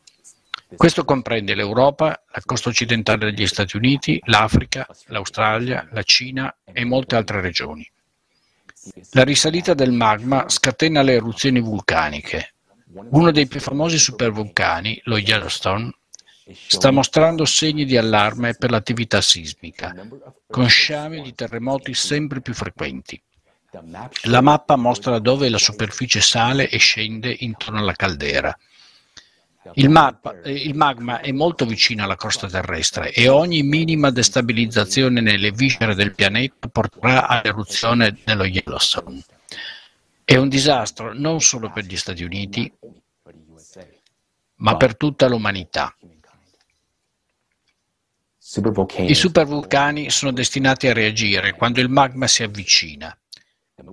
Il movimento del nucleo del pianeta aumenta la pressione del magma quando la pressione raggiunge un punto critico, il magma esplode nella forma di vulcano esplosivo.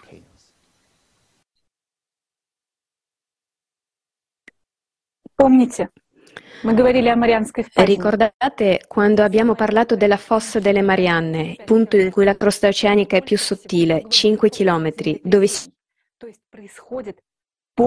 verificano i terremoti più profondi. In altre parole, il punto in cui si verifica la maggior quantità di esplosioni per cavitazione del magma. È più spaventosa dell'esplosione del Yellow, dello Yellowstone e la previsione di un terremoto di magnitudo 10 vicino alla fossa delle Marianne. Terremoti così potenti non si erano mai visti prima della memoria della nostra civiltà.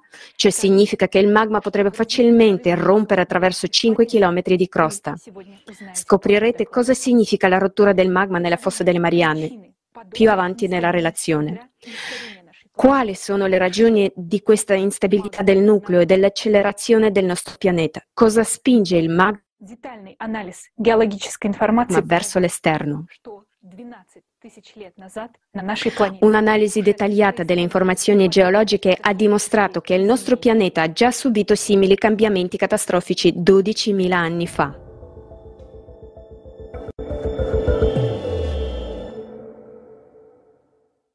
Cambiamenti simili a quelli a cui stiamo assistendo ora hanno avuto luogo prima del culmine di una devastante catastrofe poco più di 12.000 anni fa. Questi eventi sono chiamati oscillazione di Allerod e la successiva glaciazione Drias recente. 12.800 anni fa le temperature globali sono aumentate di ben 15 gradi Celsius in pochi anni. Improvvisamente la maggior parte delle lastre di ghiaccio si sciolse e la Terra uscì da un'era glaciale completa. In questo periodo si verificarono inondazioni e disastri naturali estremi, con un intenso aumento del livello del mare. La corrente del Golfo si fermò, proprio come sta accadendo ora.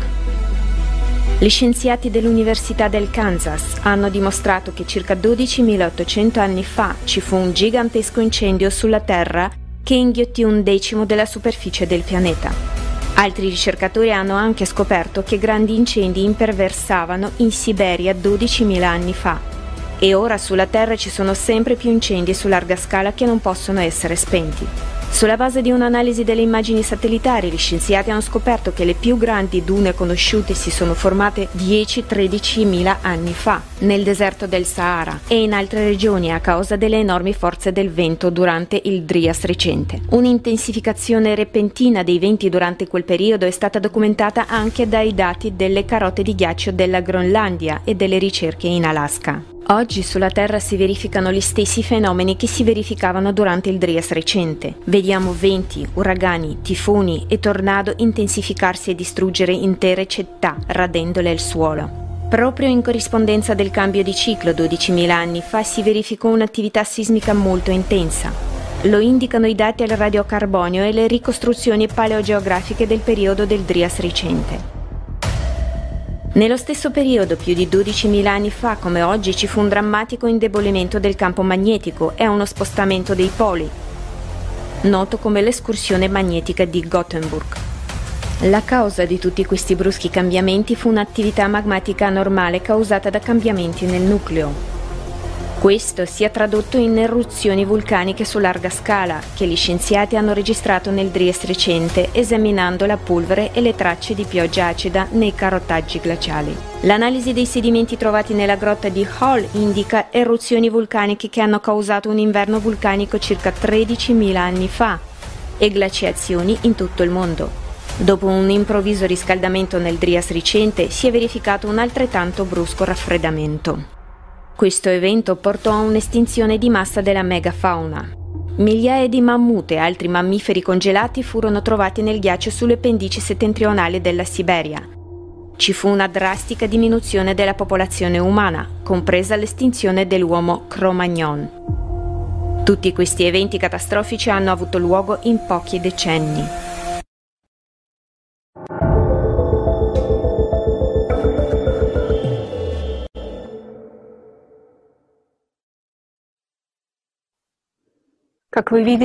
Potete vedere, durante il recente Dries il campo magnetico iniziò a spostarsi proprio come sta accadendo ora e ci sono state eruzioni catastrofiche sul pianeta come risultato della risalita del magma.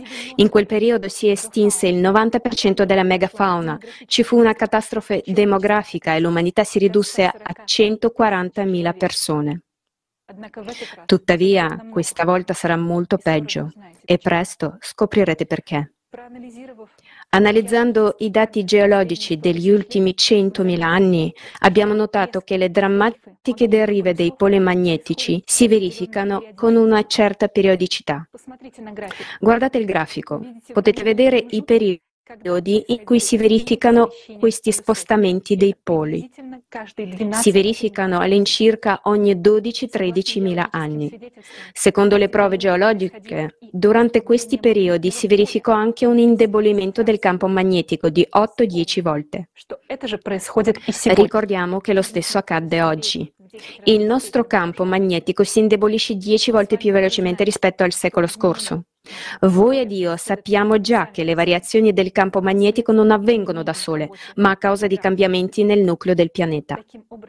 Così vediamo che ogni 12.000 anni il movimento nel nucleo terrestre cambia drasticamente per qualche motivo. E tutto questo è dovuto a qualcosa di ciclico che provoca una drastica perturbazione nel nucleo. Inoltre, secondo gli studi effettuati sulle carote di ghiaccio, si è verificato un aumento anomalo dell'attività vulcanica ogni 12.000 anni. Sappiamo già che ciò è causato dalla risalita del magma verso la crosta terrestre. Nel grafico si può vedere quando sono avvenute queste eruzioni. La dimensione dei cerchi riflette la dimensione dell'eruzione. Notate i grandi cerchi, indicano eruzioni vulcaniche più catastrofiche ogni 24.000 anni. Queste eruzioni di supervulcani hanno spazzato via quasi tutta la vita sul pianeta. Le prove archeologiche suggeriscono che ogni volta durante queste eruzioni catastrofiche si sono estinte praticamente intere specie di Homo sapiens. Il vulcano Taupo in Nuova Zelanda ha eruttato 24.000 anni fa e l'Elbrus 48.000 anni fa. Entrambi questi vulcani stanno già mostrando segni di attività anomala in questi giorni. Solo il mese scorso ci sono stati 700 terremoti nell'area di Taupo e 72-74 mila anni fa ci fu un'eruzione del vulcano Toba. Si è trattato di una delle eruzioni più violente avvenute sulla Terra negli ultimi 25 milioni di anni. Gli archeologi ritengono che sono, siano sopravvissute a questa catastrofe tra le 2000 e le 10.000 persone sull'intero pianeta, il che significa che l'umanità era a un passo dall'estinzione.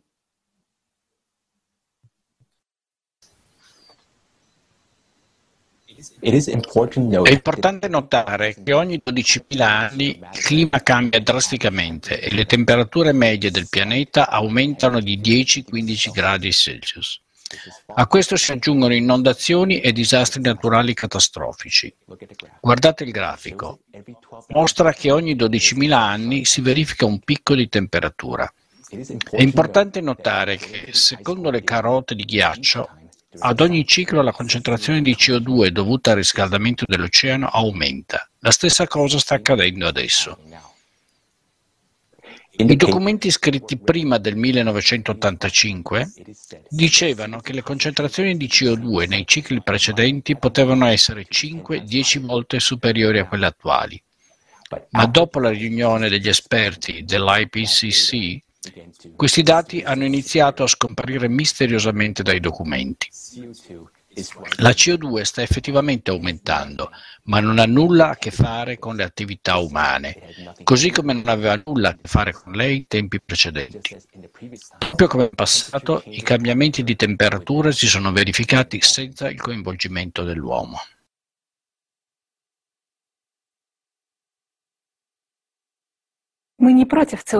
Non siamo contro la CO2. Sappiamo che il fattore antropogenico influisce sul clima solo per l'1%. Ma amici, non stiamo parlando di come l'1% di anidride carbonica influisca su tutto il resto. Stiamo parlando di come sopravvivere, perché abbiamo un problema enorme davanti a noi. Si può paragonare alla preoccupazione che la vernice della maniglia di un'auto si stia sollevando e ne rovini l'aspetto, mentre qualcosa sta sferagliando nel motore e non sappiamo quando si romperà. Ma secondo i nostri calcoli lo farà presto. Il modello di progressione che vi presentiamo è stato calcolato con molta attenzione perché è nel nostro interesse umano.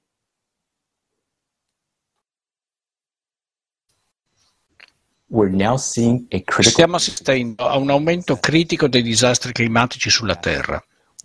Tuttavia sappiamo che l'ultima volta che si è verificato un simile cambiamento nel nucleo è stato 12.000 anni fa.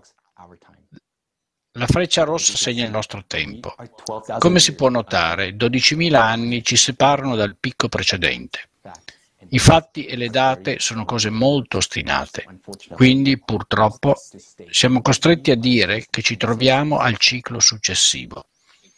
Un ciclo di 12.000 anni di catastrofi climatiche, a cui si sovrappone un ciclo di 24.000 anni più catastrofico. Quindi purtroppo ci aspetta lo scenario peggiore. Possiamo vedere che la pressione del magma si sta già accumulando. Cosa vi dice questo? Siete persone intelligenti e siete bravi a fare previsioni basate sui fatti. Questo dimostra che i cambiamenti climatici e i disastri naturali a cui assistiamo oggi sulla Terra sono solo l'inizio, non, solo, non sono ancora il disastro.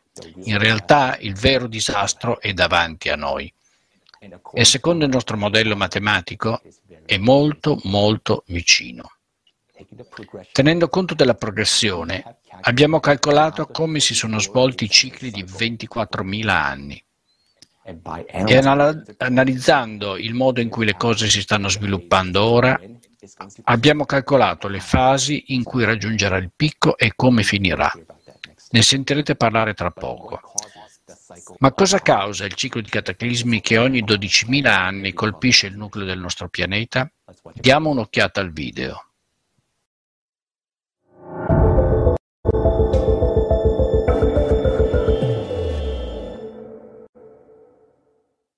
I ricercatori credono che questa ciclicità sia di natura galattica, cioè legata al ciclo di rotazione della galassia. Le radiazioni provenienti dal centro dell'universo colpiscono il Sistema Solare ogni 12.000 anni e anche il Sole. Nel 1998 non solo è stato registrato il salto del nucleo della Terra, ma anche quello della Luna, del Sole e di altri pianeti. Negli ultimi decenni gli scienziati hanno iniziato a registrare drammatici cambiamenti climatici su tutti i pianeti e satelliti del Sistema Solare un aumento del numero di tempeste giganti e uragani, temperature anomale e un aumento dell'attività vulcanica e sismica. Ora sulla Terra viene rilevato un aumento del flusso di radiazioni cosmiche dovuto alla bassa attività del Sole. Gli scienziati hanno trovato le prove che un bombardamento simile da parte dei raggi cosmici si è verificato 12.500 anni fa. Inoltre un flusso sconosciuto di violenta energia cosmica dal centro dell'universo colpisce il pianeta ogni 12.000 anni. Questo impatto ad alta energia avviene a un micro livello e ha un enorme potenziale per innescare uno spostamento del nucleo del pianeta. La radiazione galattica sconvolge i cicli vitali della biosfera. Gli alberi emettono massicciamente più anidride carbonica, mentre le paludi emettono composti di gas mortali. La Terra potrebbe diventare un altro pianeta morto, proprio come Marte. Il sistema immunitario del pianeta è stato ormai distrutto dalle tossine emesse dalla nostra civiltà tecnogena. L'organismo malato del pianeta potrebbe non sopravvivere alle enormi sollecitazioni che la ciclicità crea ogni 12.000 anni. Ogni 24.000 anni le catastrofi sono più devastanti man mano che il sistema solare si avvicina alle radiazioni provenienti dal centro dell'universo. Ora stiamo quasi entrando in questo punto di interazione il pianeta sta vivendo i suoi ultimi anni e anche noi se non facciamo nulla.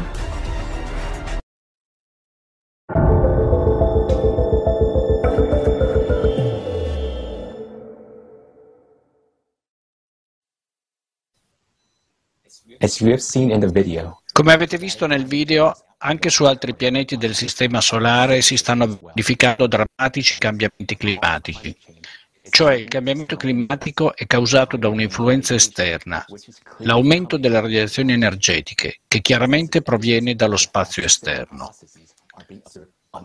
Ciò è dimostrato dal fatto che processi simili vengono osservati su tutti i pianeti del Sistema Solare. Давайте сделаем промежуточные выводы. Traiamo delle conclusioni intermedie. Stiamo entrando in un ciclo cataclismatico più pericoloso di 24.000 anni. Nello stesso tempo l'ecologia del pianeta è stata distrutta e l'umanità del pianeta è stata indebolita. Sebbene non siamo ancora entrati nel picco del ciclo, disastri e cataclismi si stanno già accumulando a un ritmo allarmante. I bunker sotterranei non serviranno in questo caso, semplicemente si scioglieranno perché il magma sta salendo dal basso. Ora la domanda chiave per il nostro report. Quanto tempo manca prima che accada la catastrofe del nostro ciclo? Guardate di nuovo il grafico dell'attività dell'attività sismica, per favore. Si nota chiaramente una progressione geometrica. Questa progressione ha un modello matematico e dopo averlo calcolato insieme ai migliori scienziati, geologi e analisti, abbiamo modellato la progressione con cui i terremoti accelera- accelereranno il futuro. E quello che abbiamo scoperto è stato assolutamente terrificante. Perché? Date un'occhiata voi stessi. Come potete vedere, il tasso di aumento dell'attività sismica è sconvolgente. In ogni fase successiva il numero di terremoti aumenta di un fattore 3. Se il vostro reddito di imprenditori crescesse con questa progressione, sareste gli uomini d'affari di maggior successo. Ma purtroppo questa è la progressione della fine di tutti noi. Più terremoti si verificano, più la loro magnitudo aumenta aumenta e nel 2028 ci saranno mille terremoti distruttivi al giorno sulla Terra e nel 2036 ci saranno più di un milione di terremoti all'anno. Pensateci, più di un milione di terremoti all'anno. Che cos'è questo se non la nostra fine? Già nel 2028 la vita sarà quasi insopportabile, cioè letteralmente tra sei anni. Pensate che la vostra comoda vita familiare, la vostra attività, i vostri progetti finiranno tra sei anni. E nel 2036 la fine dell'umanità.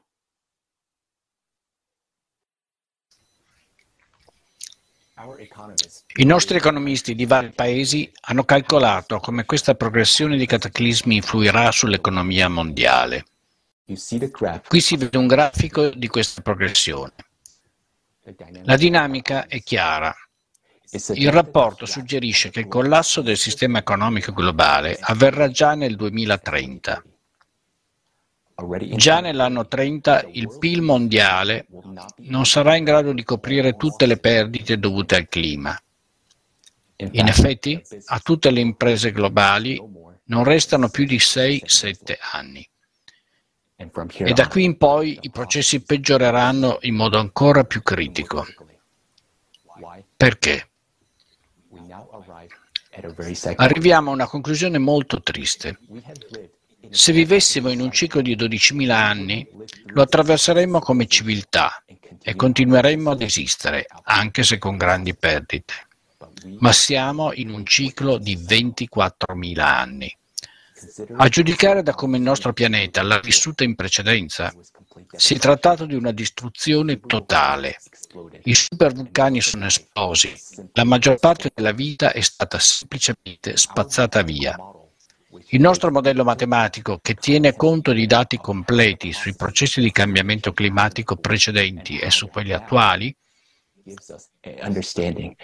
ci fa capire che la Terra sta seguendo le orme di Marte.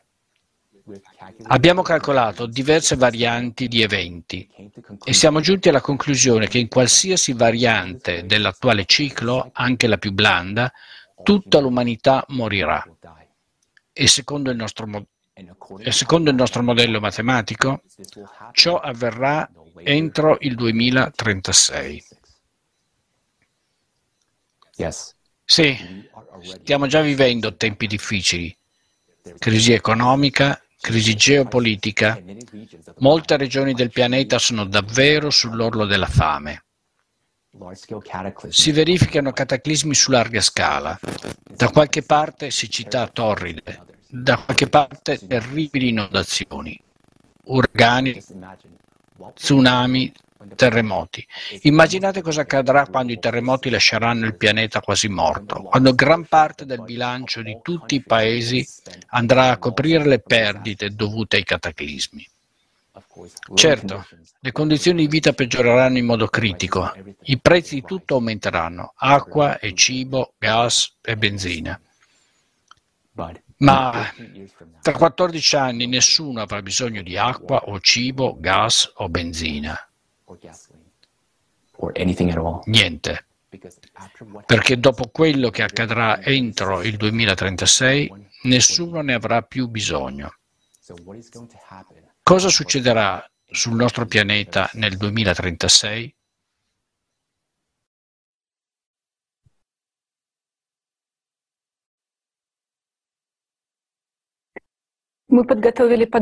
Abbiamo preparato un modello dettagliato degli eventi che si svolgeranno.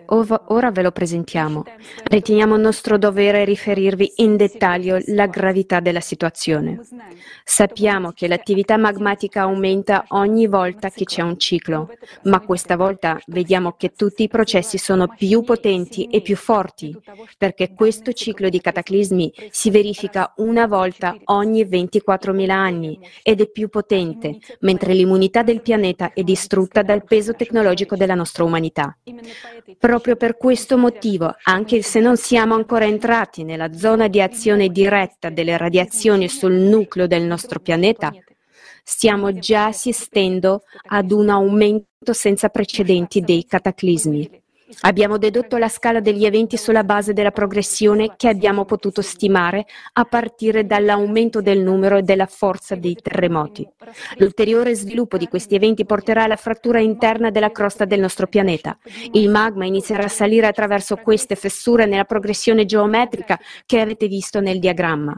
Questo porterà alla microfratturazione della crosta in alcuni punti, con conseguente aumento dell'attività magmatica e aumento aumenterà ancora di più, fino a innescare nella parte più sottile della crosta, nell'oceano, un'enorme frattura. È inevitabile. Questa rottura si verificherà con una probabilità del 99,9% nella fossa delle Marianne. È qui che si registrano i terremoti più profondi e dove la crosta del pianeta è più sottile, con sole 5 km. All'inizio, quando una piccola quantità di acqua incontrerà il magma, quest'ultimo sfonderà la crosta per la prima volta, esplodendo violentemente. Poi ci sarà una serie di microesplosioni, diciamo microesplosioni anche se in realtà ognuna di queste esplosioni equivale all'esplosione di decine di bombe nucleari. Questo distruggerà il sottile strato di crosta che si trova sotto la fossa delle Marianne, ma il peggio accadrà dopo. Per capire cosa succederà vi mostreremo un esperimento. Avete visto cosa è successo quando l'acqua ha incontrato il metallo rovente? Ora moltiplicatelo per 100 miliardi di volte. Un volume gigantesco di magma proveniente dal penacchio magmatico squarcerà la fossa delle Marianne in un istante e miliardi di metri cubi di acqua incontreranno miliardi di metri cubi di magma. A causa dell'improvvisa rottura delle molecole del, d'acqua oceanica, l'ossigeno e l'idrogeno verranno rilasciati a pressione enorme sul fondo della fossa delle Marianne. Questa esplosione sarà l'equivalente di migliaia di volte l'intera scorta di armi nucleari disponibili sulla Terra. Sottoposto ad una pressione estrema, l'oceano non si limiterà a bolire, ma esploderà. Si solleverà un'enorme colonna di vapore mista a polvere. Questa gigantesca colonna di vapore sottoposta a una pressione tremenda si espanderà così in alto da squarciare la nostra atmosfera. L'atmosfera si arriccerà come una coperta e verrà spazzata via dal vento solare. Quindi la nostra atmosfera sarà letteralmente spazzata via insieme a tutta l'acqua. Nello stesso tempo, questa gigantesca esplosione causerà un potente shock idrostatico diretto all'interno del nostro pianeta, perché 11 km di acqua nella fossa delle Marianne rappresentano una pressione enorme nel punto in cui avviene l'esplosione. E tale pressione si rifletterà a sua volta nel colpo d'ariete. Ci sarà una tremenda onda d'urto diretta verso il centro del pianeta, nel magma, che divergerà tangenzialmente, innescando ulteriori processi di cavitazione. In questo modo il magma si espanderà in tutte le direzioni di un fattore 10, cioè ci sarà un magma 10 volte maggiore. Il pianeta verrà letteralmente squarciato dall'interno magma prodotto da, tale, da, un tale impatto si comporta come una sostanza gassosa. Tutti i vulcani, le crepe, le fratture, tutti i confini delle placche litosferiche scoppieranno ed erutteranno simultaneamente. La Terra sarà sommersa da colate di lava proprio come è accaduto su Marte. Naturalmente a causa dell'impatto Il nucleo interno rimbalzerà, il movimento del nucleo esterno si fermerà. Il nostro pianeta morirà. Questo processo richiede solo pochi minuti. A causa dell'arresto del nucleo il campo elettromagnetico del nostro pianeta scomparirà e il campo gravitazionale sarà quasi del tutto assente. Ciò significa che tutti i satelliti cadranno dall'orbita terrestre, compresa la Luna. Se la Luna si trova sull'emisfero orientale, sarà scagliata via dall'esplosione e attratta dal Sole. Se la Luna si trova sopra l'emisfero occidentale, cadrà sulla Terra nel momento in cui il campo gravitazionale sarà collassato. Ma noi umani non saremo più minacciati da questo. Perché come conseguenza di questi eventi, noi come umanità cesseremo già di esistere completamente.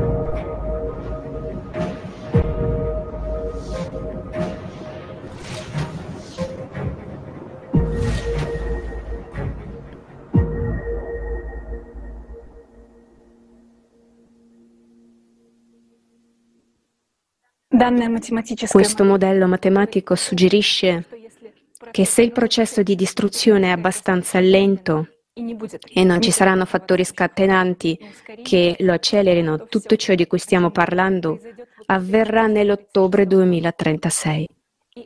Questo supponendo che non vi siano inneschi precedenti. E potrebbe essere la caduta di un meteorite, l'esplosione di una bomba nucleare, l'aumento delle vibrazioni dello stesso nucleo, l'esplosione di un supervulcano. La minaccia di una guerra nucleare è ormai presente in tutto il mondo. Possiamo dire responsabilmente che una guerra nucleare in questo momento accelererebbe l'apocalisse, causerebbe danni irreparabili, uccidere, ucciderebbe in generale l'economia, destabilizzerebbe e accelererebbe i processi all'interno del nucleo. Accelereremmo il nostro giorno del giudizio. Non è questa la soluzione, è un'enorme follia. Ci stiamo privando dell'ultima possibilità di fare qualcosa. Non è il momento di dividersi e combattere, è il momento di unirsi e di affrontare questioni più globali dei disaccordi geopolitici. Viviamo in un'epoca in cui la sopravvivenza di tutta l'umanità deve avere la precedenza sugli interessi privati di alcuni paesi. Le cose sono molto più serie. È un peccato che ci siano ancora persone che non lo sanno.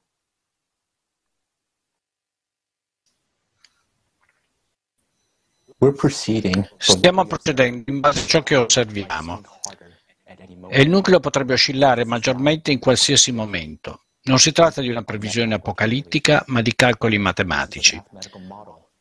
Purtroppo questi sono fatti reali. Si tratta di un modello matematico che tiene conto dell'insieme di tutte le caratteristiche che misuriamo e osserviamo, tra cui il tasso di variazione dell'attività sismica, il rapporto di accumulo dei cataclismi, i cambiamenti del vento, i cambiamenti atmosferici, lo scioglimento dei ghiacciai dal basso e il riscaldamento dei fondali oceanici.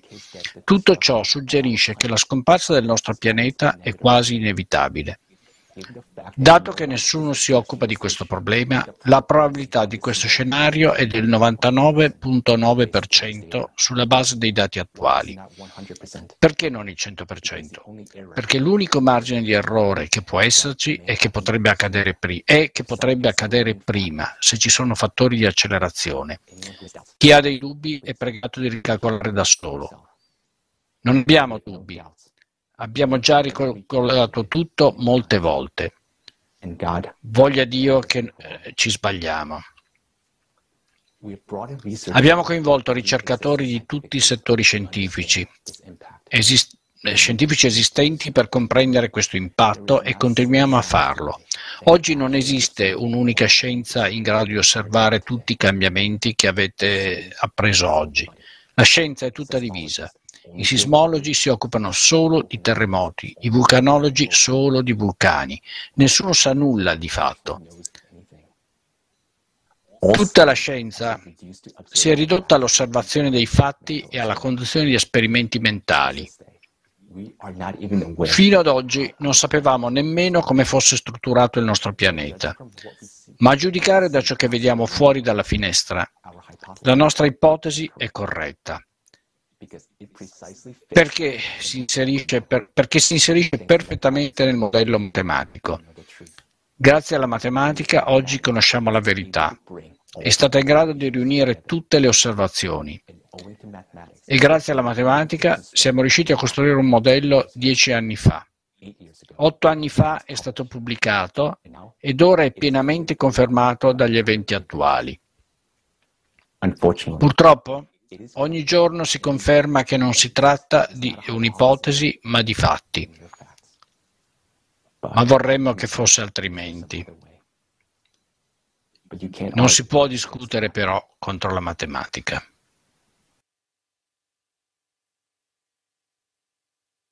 E a differenza del modello antropogenico del cambiamento climatico che stanno cercando di imporci, noi stiamo dicendo la verità su ciò che sta accadendo al clima e nessuno ha argomenti o prove contro questi fatti.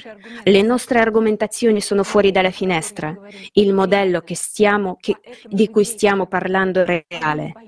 Ecco perché agiamo. E non avete paura? Allora siete un uomo molto coraggioso, uno sciocco o un suicida. Solo una persona con tendenze suicide non ha paura, mentre una persona normale ha paura. Saremmo i primi ad essere contenti se ci sbagliassimo, ma purtroppo più approfondivamo la questione, più ci convincevamo delle inevitabilità del disastro e più ci chiedevamo come fermarlo. Abbiamo cercato una soluzione e l'abbiamo trovata. Se consideriamo che gli stessi cambiamenti climatici si verificano su altri pianeti del Sistema Solare e persino sul Sole stesso, capiamo che si tratta di un'influenza esterna, si tratta di una sorta di radiazione cosmica che ogni 24.000 anni colpisce il nostro pianeta con maggiore intensità. Sono queste radiazioni a innescare il ciclo dei cataclismi e a colpire i pianeti, compreso il nostro. Che cos'è questa radiazione? Ad oggi sappiamo che l'energia che colpisce il nostro pianeta e porta alla destabilizzazione del suo nucleo è simile al tipo di energia che permette alle particelle entangled di comunicare tra loro, anche quando si trovano a estremità diverse della galassia. Questo tipo di energia non è stato ancora studiato, ma quello che sappiamo è che non si tratta dell'effetto di neutrini o di un effetto di tipo elettromagnetico, si tratta di qualcosa di diverso. Oggi come umanità sappiamo già che la comunicazione quantistica attraverso lo spazio interstellare è possibile. Capiamo e sappiamo già molto, ma non abbastanza. Quindi, per fermare questo impatto cosmico sul nostro pianeta, dobbiamo contrastarlo con una pari quantità di energia. Ma per poterlo fare dobbiamo trovare questa energia, studiarla e imparare ad usarla, almeno nello stesso modo in cui usiamo l'elettricità. Dopotutto, oggi nessuno sa cosa sia l'elettricità, ma tutti la usiamo. Il pianeta è colpito da un impatto ad alta energia di enorme potenza, perché è in grado di spostare il nucleo del pianeta e di produrre cambiamenti nel microcosmo. Questa forza è ancora al di là della comprensione della nostra scienza. Tuttavia abbiamo già incontrato forze che non avevamo mai compreso prima, ad esempio le onde radio. È come mandare il nostro moderno iPhone 300 anni indietro nel tempo. Le persone che vivevano allora sarebbero state in grado di telefonare con questo dispositivo? No, nessuno avrebbe potuto chiamare perché semplicemente non avrebbero saputo come accenderlo e come usarlo. È come se fosse stato detto loro che potevano usare le onde radio per comunicare tra loro. Siamo allo stesso livello di sviluppo in relazione a questa forza fisica invisibile che colpisce il nostro pianeta. Sì, Abbiamo una comprensione generale dei processi, ma c'è troppo lavoro scientifico da fare. Abbiamo bisogno di un unico pugno intellettuale che comprenda le migliori menti dell'umanità, non pseudoscienziati e mangiatori di sovvenzioni, ma veri scienziati. Purtroppo nel nostro attuale formato consumistico è impossibile farlo, perché tutti i migliori scienziati del mondo ci sono nascosti in laboratori e uffici di progettazione segreti. Sono per lo più impegnati nello sviluppo di armi e nessuno Stato nella realtà odierna li cederà e permetterà loro di unirsi, poiché la priorità più alta ora è la conversazione, conservazione del potere, non delle vite umane. Questo è il motivo per il quale è necessario modificare il formato del sistema esistente. Abbiamo bisogno della società creativa. Questa è la nostra unica possibilità. Grazie mille per l'attenzione. Queste informazioni sono scioccanti.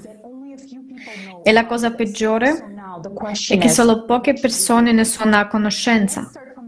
La domanda che ci si pone è la seguente, cosa dobbiamo fare? Partiamo dall'inizio. Mai prima d'ora l'umanità ha affrontato questo problema che noi dobbiamo risolvere. L'anno 2036 è l'anno della nostra fine se non cambia nulla. Abbiamo solo 5-6 anni relativamente stabili per fare tutto il possibile e impossibile per contrastare le radiazioni che stanno arrivando sulla Terra e che sono responsabili di questa distruzione catastrofica.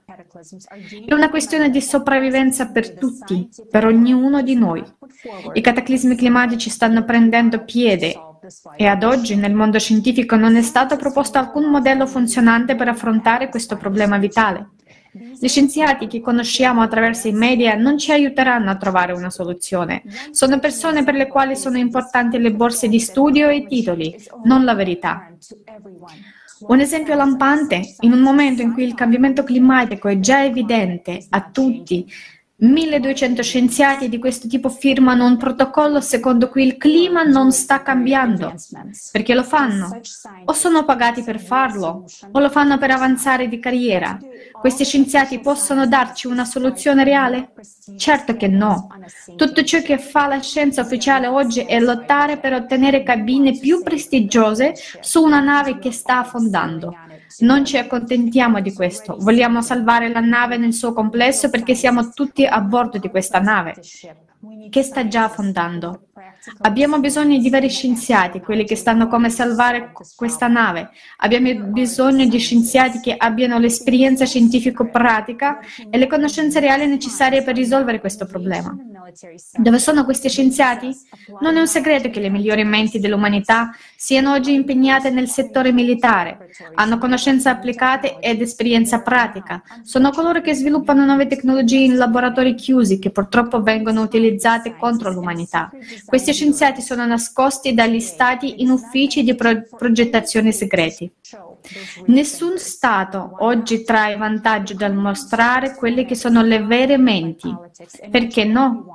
L'attuale formato consumistico è dominato dalla politica, in cui ognuno è nemico dell'altro in cui la corsa al potere e al dominio è al primo posto. Pertanto i paesi continueranno a nascondere e utilizzare questi scienziati come garanti della loro sicurezza, ma non si rendono ancora conto che l'unico nemico che abbiamo ora è il clima. Non ha senso inventare un'arma che ci uccida perché siamo già tutti al limite. Il clima ci ucciderà comunque. Ci restano 5-6 anni per fare un salto nello sviluppo della scienza. Per farlo dobbiamo unire i veri scienziati e tutte le nostre risorse intellettuali e materiali per un unico obiettivo, L'obiettivo è studiare le radiazioni che colpiscono il nostro pianeta dallo spazio e trovare il modo per contrastarle. Sì, è meraviglioso che oggi ci sia già una comunità di scienziati che ha, colpito, che ha capito la vera causa del cambiamento climatico. Oggi abbiamo ascoltato un rapporto da questa comunità scientifica internazionale che ha lavorato duramente per molti anni per trovare una soluzione. Ma come ci rendiamo conto questi scienziati non sono sufficienti, non possono farcela da soli. Dobbiamo liberare tutti i migliori scienziati del mondo dai loro laboratori chiusi, riunirli attorno a un tavolo e porre loro l'obiettivo di trovare una soluzione che ci salvi tutti. Ma è realistico nel formato odierno della società? No, perché in questo momento il potere di pochi prevale su quello di miliardi di persone e lotteranno per questo fino alla fine. Pertanto, nessun Stato rinuncerà ai suoi migliori scienziati. Non c'è modo di riunire gli specialisti di laboratori chiusi con concreti, concorrenti. Qual è la soluzione? Dobbiamo fare in modo che questi scienziati non abbiano bisogno di sviluppare armi e che i paesi non abbiano bisogno di difendersi. Sembra irrealizzabile per il nostro formato consumistico, no? Quindi l'unico modo per liberare questi scienziati è cambiare il modello esistente di organizzazione sociale della nostra società in un modello in cui le guerre saranno impossibili e verranno eliminate. I veri scienziati di tutto il mondo avrebbero così l'opportunità di dedicare tutta la loro attenzione alla soluzione della minaccia climatica globale. E questo deve essere realizzato al più presto perché il tempo sta per scadere. Già dieci anni fa, quando la situazione climatica e la sua progressione ci sono apparse chiare, abbiamo iniziato il processo di sviluppo di questo nuovo modello. Poiché questo modello si occupa occupa di cambiamenti globali in tutto il mondo deve prendere in considerazione tutti i fattori che garantiscono la sicurezza della società in modo integrato. Abbiamo studiato l'esperienza storica del mondo per tenere conto di tutti gli errori dell'umanità. La cosa principale che abbiamo capito è che il nuovo modello di società deve soddisfare le esigenze di tutte le persone. Dopotutto, come umanità abbiamo già combattuto abbastanza. Abbiamo attraversato crisi economiche, carestie e guerre e tutto questo si ripete in cerchio di, famiglie, di migliaia di anni. Pertanto, se cambiamo il formato della società, dobbiamo cambiarlo radicalmente e in modo da fornire le migliori condizioni di vita a tutte le persone. Da dieci anni collaboriamo con volontari ed esperti di tutto il mondo per condurre un ampio lavoro di analisi e numerose indagini sociali in tutto il mondo. Abbiamo intervistato milioni di persone in oltre 180 paesi. Abbiamo condotto interviste e consultazioni, abbiamo organizzato tavole rotonde e conferenze internazionali con esperti di vari settori. Studiando e analizzando le esigenze delle persone in tutto il mondo, siamo riusciti a creare un modello di lavoro che trasforma tutti i settori della società e soprattutto garantisce che gli scienziati possano riunirsi per risolvere il problema del clima il più rapidamente possibile. Sulla base di un'analisi completa della volontà popolare sono stati formulati otto principi che fanno funzionare questo modello. Incarnano ciò che tutte le persone desiderano. Abbiamo chiamato questo modello società creativa. In seguito utilizz- utilizzeremo questo termine. È possibile chiamare il modello in un altro modo. Non è il nome, è, l'ess- è l'essenza del modello che ci aiuterà a far fronte ai disastri climatici globali. Vediamo più da vicino cos'è questo modello. Qual è la sua differenza fondamentale rispetto all'attuale formato sociale? In primo luogo, in una società creativa, tutto si baserà sulla vita delle persone, non sul profitto. In secondo luogo, il potere apparte- apparterà al popolo e non sarà concentrato nelle mani di una persona o di un gruppo separato di persone come avviene oggi. La società creativa è quella in cui la vita, la libertà, la sicurezza e il benessere di ogni persona sono il valore più alto, non solo sulla carta, ma nella realtà una società in cui non c'è l'autorità di una persona su un'altra, in cui le persone prendono decisioni su questioni fondamentali insieme, senza spostare la responsabilità su un piccolo gruppo di persone. Gli organi di autogoverno pubblico diventano gruppi di coordinamento esecutivi di professionisti che sono sotto costante controllo pubblico. La gente ha tutti gli strumenti per richiamare e controllare le persone che partecipano a questi gruppi, perché le loro attività devono essere esclusivamente a beneficio dell'umanità. In questo modello di società tutte le risorse, acqua, gas, petrolio, elettricità, fossili, appartengono all'uomo per diritto di nascita. È esclusa la possibilità di usurpare le risorse in una sola mano. E quindi il dominio di una persona o di un gruppo di persone sulla maggioranza. E tutto questo è garantito dal fatto che gli otto principi della società creativa che vedete sullo schermo in questo momento diventano la base della Costituzione di tutti i paesi. Ciò che consente pacificamente a livello legislativo di riformare il fondamento dei valori della società mondiale da un anti-umano a umano e fare della vita umana il valore più alto.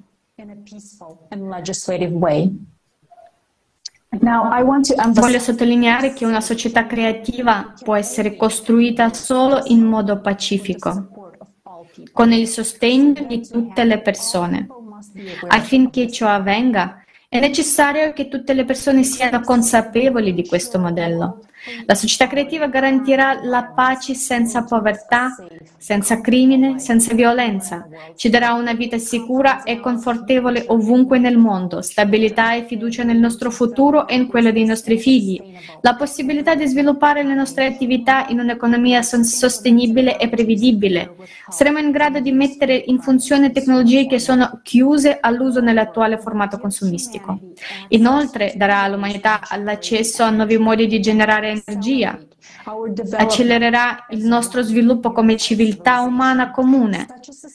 Una società di questo tipo è vantaggiosa per tutti, ma soprattutto ci dà la possibilità di sopravvivere, perché la società creativa è la totale assenza di guerre. Ciò significa che i veri scienziati potranno trovare la libertà, unire il loro potenziale intellettuale, poi potranno lavorare insieme per trovare qualcosa che contrasti le radiazioni cosmiche che colpiscono il nostro pianeta, che a sua volta fermerà la destabilizzazione del nostro nucleo e l'ebollizione del magma. Il modello matematico che voi e io abbiamo ascoltato oggi afferma chiaramente che se non facciamo nulla, il 2036 sarà la nostra fine. Vorremmo che questo modello fosse sbagliato, ma purtroppo è vero. Potete fare i calcoli da soli e constatare che è vero. Ma non citate scienziati pagati che difendono fino all'ultimo minuto false ipotesi sul cambiamento climatico, sprecando così il nostro denaro e il nostro tempo prezioso. Ciò che rende diverso un vero scienziato è che cambia idea quando vede nuove circostanze e fatti, non li ignora, li accetta. Non abbiamo più tempo per ignorare la realtà. Mancano solo sei anni relativamente stabili al punto di biforcazione. Sei anni, mentre possiamo ancora fare qualcosa, salvare noi stessi, le nostre famiglie e i nostri cari. E capiamo bene perché i leader degli stati tacciono su perché i leader degli stati tacciono su questo, perché temono che la gente diventi ingestibile, spinta dal panico. Inoltre, semplicemente non sanno cosa fare. Ma noi lo sappiamo. Ecco perché siamo qui oggi a riportare queste informazioni. Perché sappiamo che insieme possiamo apportare i cambiamenti necessari al nostro mondo e sopravvivere, se lo vogliamo davvero. Grazie.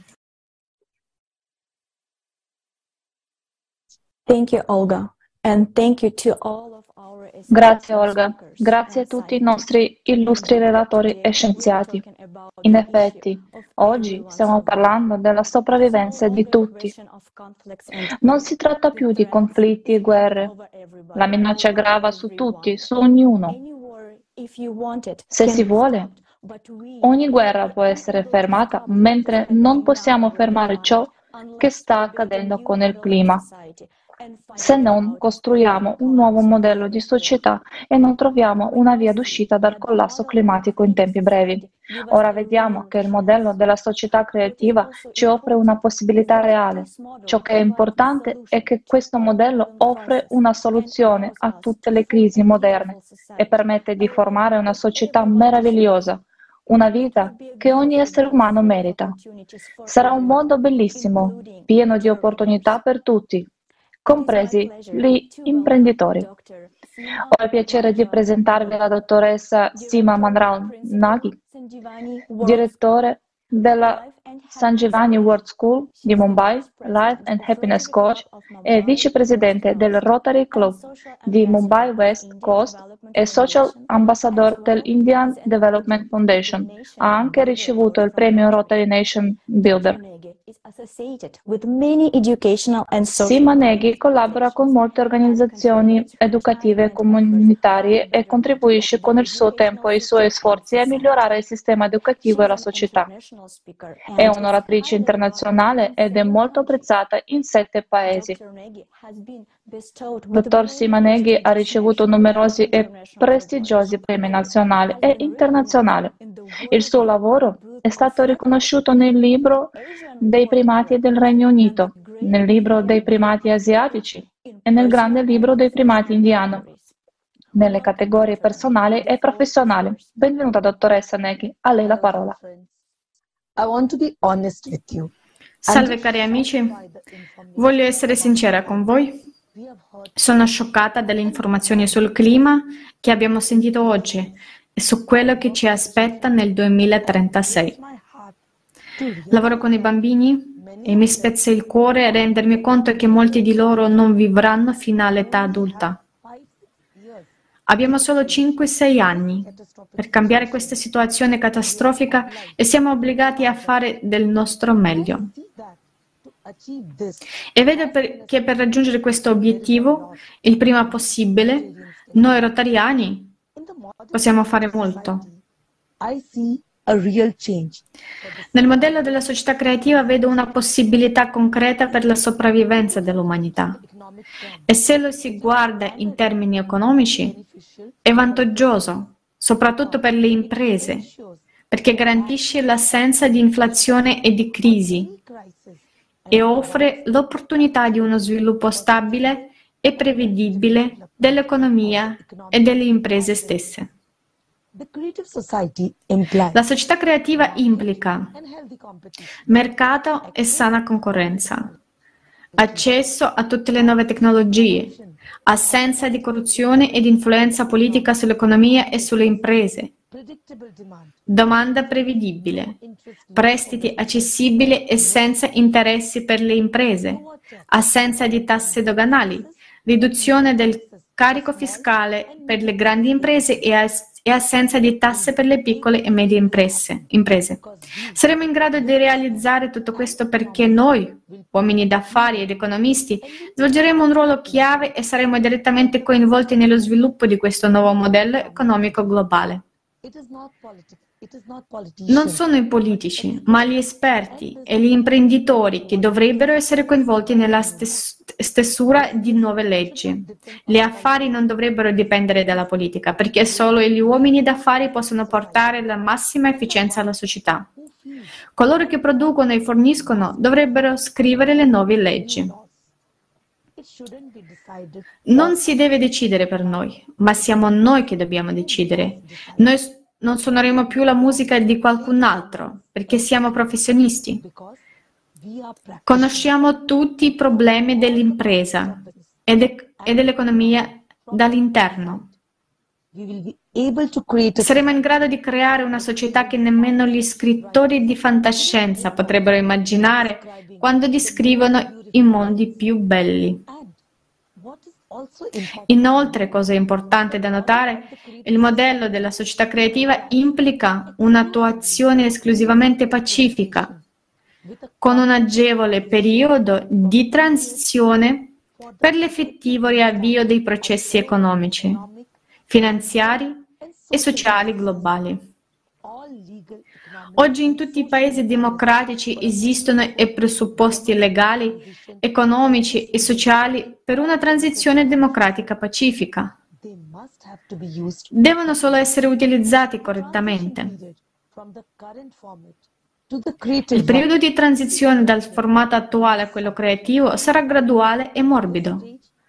Già in questa fase i bisogni di ogni persona dovrebbero essere soddisfatti a un livello decente attraverso un reddito di base universale. Ciò creerà una domanda di beni e servizi e stimolerà lo sviluppo delle imprese e delle industrie, nonché la rapida crescita dell'economia. Mi appello alla vostra vasta esperienza e alle vostre conoscenze uniche. Guardate a questo progetto attraverso il prisma della nostra esperienza, della vostra attività e della vostra carriera. Se avete domande e suggerimenti, discutiamone. Personalmente vedo questo modello di società come una possibilità reale e unica. Come rotariani vediamo e capiamo da sole quanto sia corrente il, il, quanto sia il quanto sia carente il formato della società attuale. Facciamo del nostro meglio per aggiustarlo, al fine di migliorare la vita della società, che è ancora piena di falle. Se non fosse per il contributo del Rotary, oggi, oggi molte persone sarebbero Starebbero vivendo un momento molto più difficile, ma ora ci troviamo di fronte a un problema ancora più globale e abbiamo la grande possibilità di cambiare tutto. Cari rotariani, cogliamo questa occasione e uniamo tutti i nostri sforzi. Credo che sia importante ora sostenere la costruzione della società creativa. Se stiamo già facendo dei passi per preparare un nuovo assetto globale mondiale, allora facciamolo in modo che il nostro mondo diventi un paradiso. Creiamo un mondo in cui non ci siano bugie, manipolazioni, ma ci siano sicurezza e felicità. E soprattutto un mondo in cui tutti noi e i nostri figli avranno un futuro. Grazie. Much, Grazie mille, dottoressa Neghi. In effetti, il nuovo modello della società creativa è una grande opportunità per tutti e soprattutto è in questo formato che potremo affrontare il cambiamento climatico globale.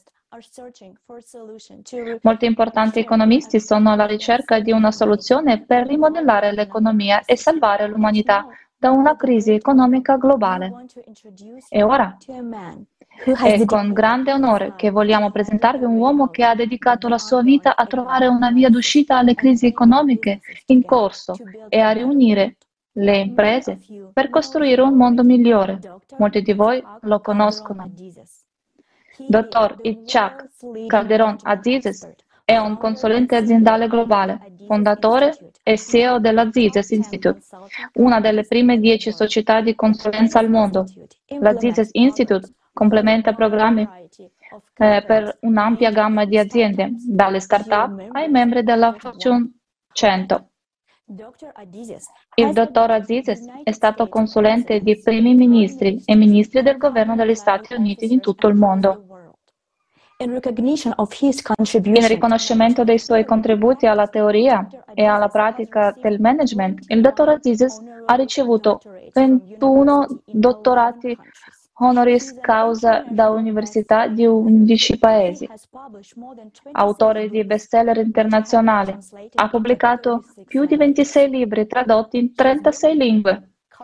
Il suo libro Gestire il ciclo di vita di un'azienda uh, come organizza- Organization Grow, Grow and Die and What do, to Do About It come le organizzazioni crescono e si sviluppano e muoiono e cosa fare al riguardo, è stato nominato uno dei dieci migliori libri di business dal eh, Library Journal. Il dottor Azizes ha recentemente completato due libri sulla sua storia personale, sulle esperienze che lo hanno reso l'uomo che è diventato. Si tratta dei libri il fisarmonicista e ciò che conta nella vita cosa ho imparato aprendo il mio cuore. Molti uomini d'affari e manager di successo sono cresciuti grazie ai libri del dottor Aziz. Ha trascorso più di 40 anni della sua vita a sviluppare e implementare il concetto di business che porta a risultati eccezionali e di gestione del cambiamento basato sull'integrazione, unificazione e la gestione eh, del cuore. Con profondo rispetto passiamo la parola al dottor Azizes. Salve.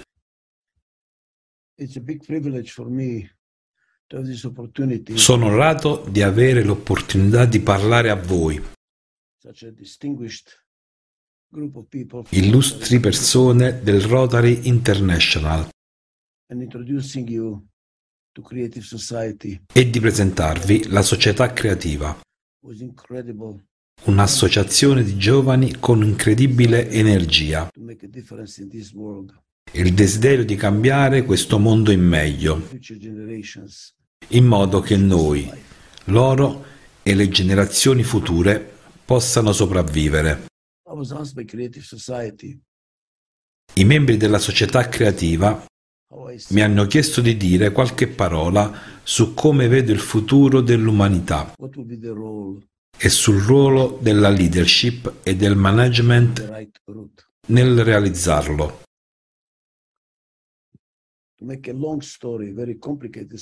Per riassumere questo tema così complesso, ecco come la vedo io.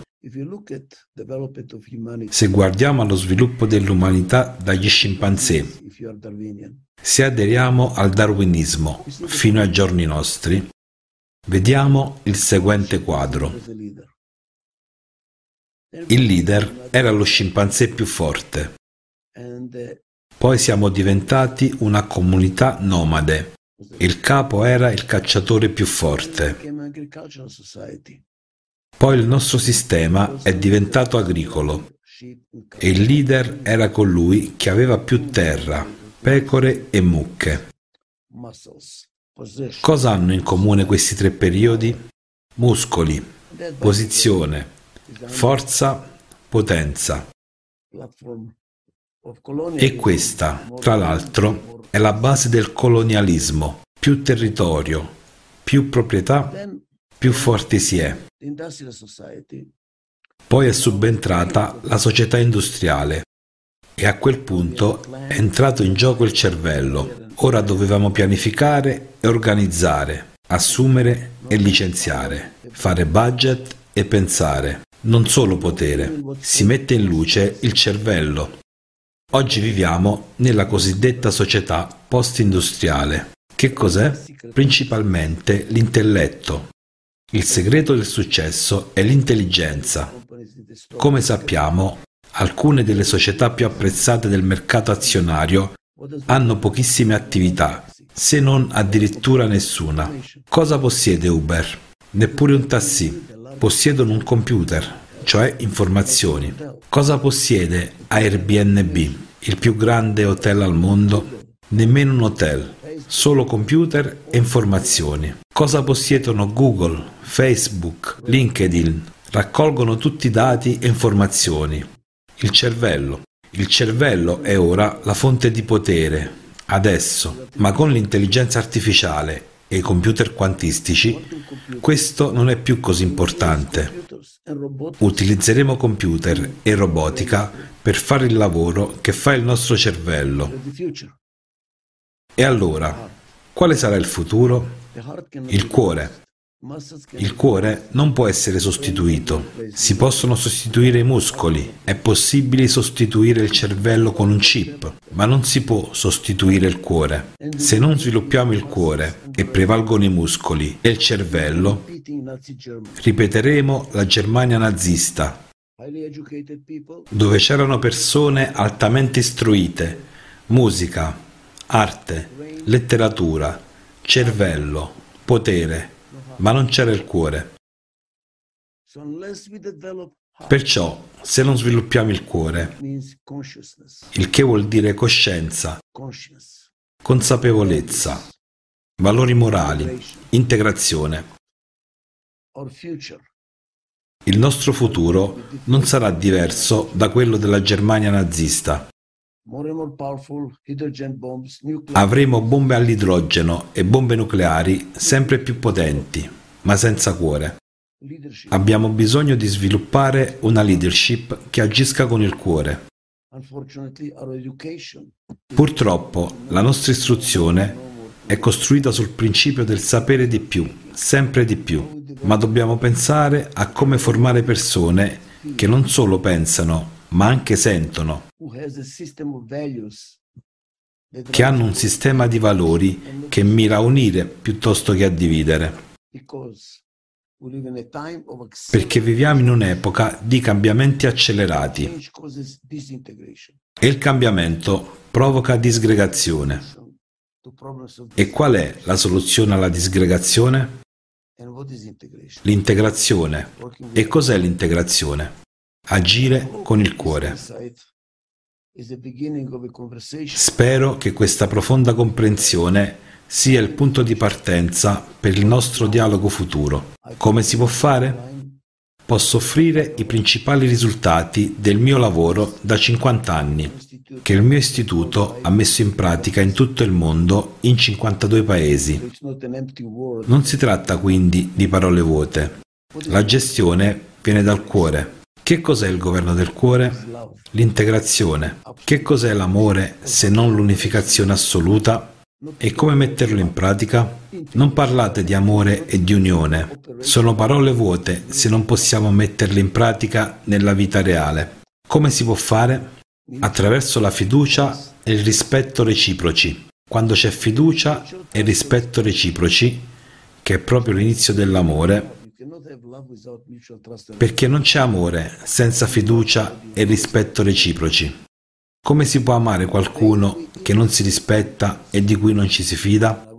Quindi, il modo in cui integriamo le società, e ho lavorato con otto primi ministri in tutto il mondo, è quello di costruire una cultura della fiducia e del rispetto reciproco, che è ciò che ha reso l'America il successo che è. Non si tratta di dimensioni del territorio, né di risorse internazionali, anche gli altri le hanno. È una cultura del vivi e lascia vivere, del rispetto della diversità e dell'incontro di interessi comuni. Visione e diversità, un tutt'uno. Diversità unite, unite da uno scopo comune, da un interesse comune.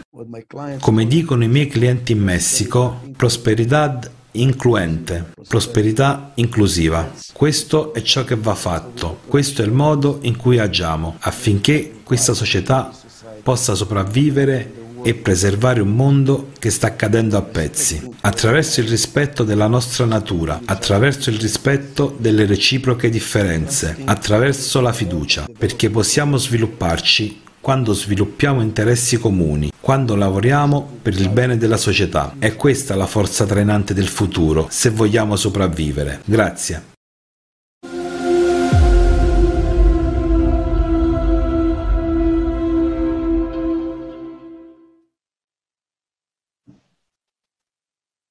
Dear Dr. Adizes, on behalf of all Caro dottor Adizes, a nome di tutti i rotariani, la ringraziamo per il suo contributo all'evento di oggi, il suo contributo al nostro futuro. Come ha detto saggiamente lo stimato dottor Adizes, abbiamo bisogno di un governo che venga dal cuore. Purtroppo questo non è possibile nel nostro attuale formato consumistico, dove muscle power, cioè il potere, viene prima di tutto. È impossibile unire i popoli in questo formato perché i paesi si comporteranno fino alla fine, difendendo i propri interessi personali. Nel formato consumistico tutti i tentativi di sopravvivenza si ridurranno a scatenare nuove guerre e a conquistare violentemente i paesi. Ma questo non è una soluzione. Tutti gli interessi egoistici scompariranno comunque. Ma la domanda è, loro spariranno e noi resteremo? O spariranno con noi? Io e voi abbiamo ascoltato tutte le previsioni attuali e abbiamo capito cosa ci aspetta. Ma c'è un'altra possibilità. Iniziare con una tavola rasa per tutto il mondo. E come ha detto il dottor Adizes, costruire una società di fiducia e rispetto reciproci dove prevalga la via del cuore, la via dell'umanità. Dopotutto siamo esseri umani e tutti vogliamo vivere e possiamo contare solo l'uno sull'altro.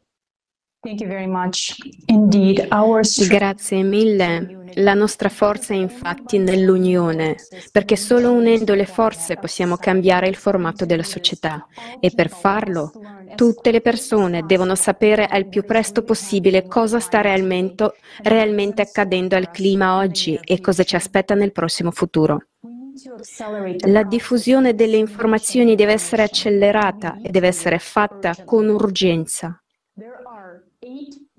Ci sono 8 miliardi di persone sul pianeta, le loro vite sono a rischio, ma nello stesso tempo sono quelle che possono cambiare tutto. Ma loro non lo sanno nemmeno e hanno bisogno di sapere tutti. Come si può fare? Cosa può fare ciascuno di noi adesso? Ora questa informazione è chiusa alla maggioranza, ma il 12 novembre sarà resa pubblica. Il 12 novembre si terrà un forum internazionale online dal titolo Crisi globale, la nostra salvezza e l'unione, che sarà tradotto simultaneamente in 150 lingue del mondo. Lo scopo di questo forum è quello di informare tutta l'umanità su ciò che sta realmente accadendo al clima del pianeta e su quale sia la soluzione.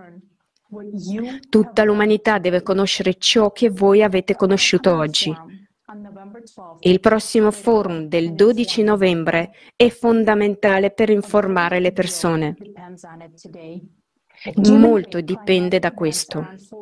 Dato il modo in cui si stanno svolgendo gli eventi climatici, abbiamo sempre meno tempo per informare l'umanità e quindi meno tempo per agire. Purtroppo noi, partecipanti al progetto Società Creativa, non abbiamo accesso ai media principali. Agiamo e informiamo in base alle nostre possibilità e solo su base volontaria. Unitevi a noi perché questo riguarda tutti, è la nostra causa comune. Proponete e realizzate le vostre idee per trasmettere le informazioni sul forum in 150 lingue a beneficio di tutta l'umanità, ovunque possiate. Abbiamo un mese di tempo.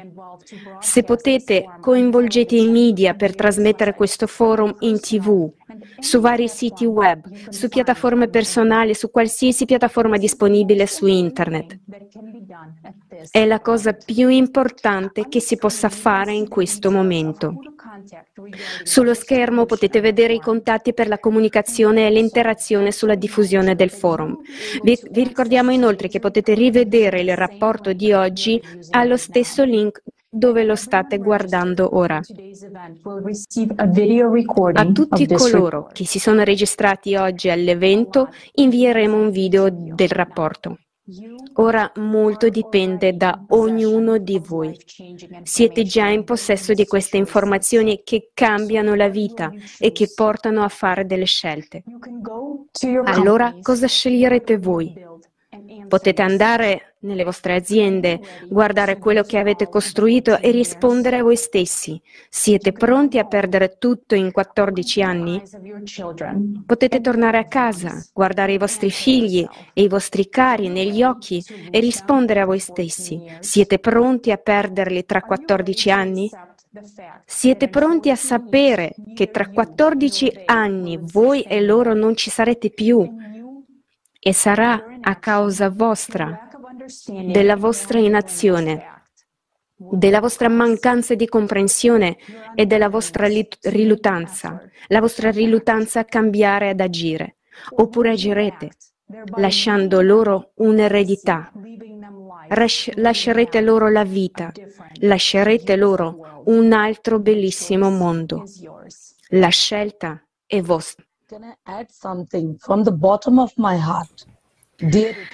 Permettetemi aggiungere due parole. Cari rotariani, chiunque abbia veramente a cuore l'umanità, la cosa più importante che possiamo fare ora è informare ogni singola persona del pianeta sul prossimo forum.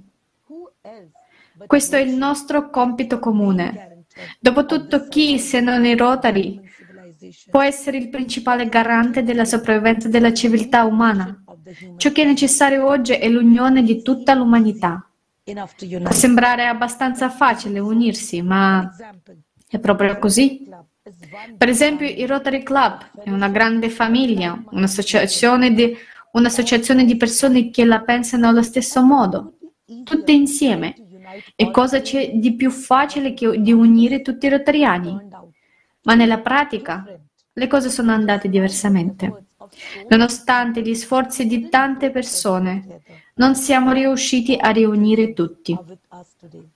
Non tutti i rotariani sono con noi oggi, nonostante la gravità della situazione. Hanno ignorato questo evento di grande importanza e questo non è facile da ammettere. Dove sono questi rotariani quando la situazione del pianeta è così grave?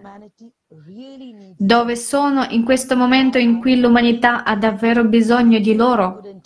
Perché non sono con noi qui? Se non siamo riusciti a unire i rotariani, immaginate cosa dobbiamo fare per unire tutte le persone del pianeta.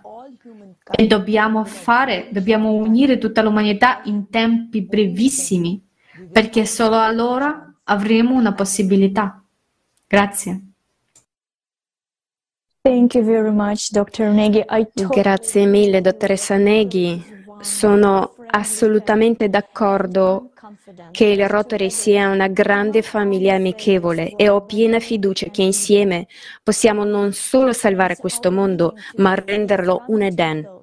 La riunione di oggi sta per concludersi e il nostro team tecnico mi dice che abbiamo già alcune domande da porre. Non ci resta molto tempo, spero che riusciremo a rispondere ad alcune di esse. Ma prima di arrivare alla parte delle domande e risposte, a nome del Rotaract, Atlanta Metro vorrei esprimere i miei più sinceri ringraziamenti a tutti i relatori intervenuti oggi. Cari rotariani di tutto il mondo, Grazie per essere qui con noi oggi, nonostante il fuso orario. Questo rapporto vi è stato presentato perché grazie alla vostra pre- perseveranza e al vostro impegno per aiutare tutta l'umanità, queste informazioni vitali prenderanno sicuramente piede e presto tutti conosceranno non solo il problema, ma anche la soluzione. Sappiamo che non rimarrete indifferenti alle informazioni presentate, perché sapete che ogni giorno che passa nell'inazione porta alla morte di un numero enorme di persone. Vorrei ora dare l'opportunità di porre domande. Collegatevi a Zoom al link sulla homepage del sito risponderemo alle domande nell'ordine in cui arriveranno. Vorrei chiedere al supporto tecnico di invitare il nostro primo partecipante alla sezione domande e risposte a porre la prima domanda. Grazie per la parola. Buonasera signore e signori. Vorrei fare una domanda. Quando tutte le persone saranno informate sul clima, cosa succederà? Lei dice che tutti devono essere sensibilizzati e informati. Abbiamo informato tutti. Tutti hanno sentito parlare del problema nel forum e tutto il mondo è venuto a conoscenza della soluzione. E poi? Si fa una rivoluzione o cosa?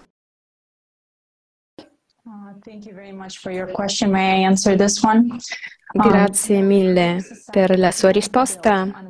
Se posso rispondere, no, una società creativa non può essere costruita sulle rivoluzioni, sul sangue umano o sulle azioni illegali.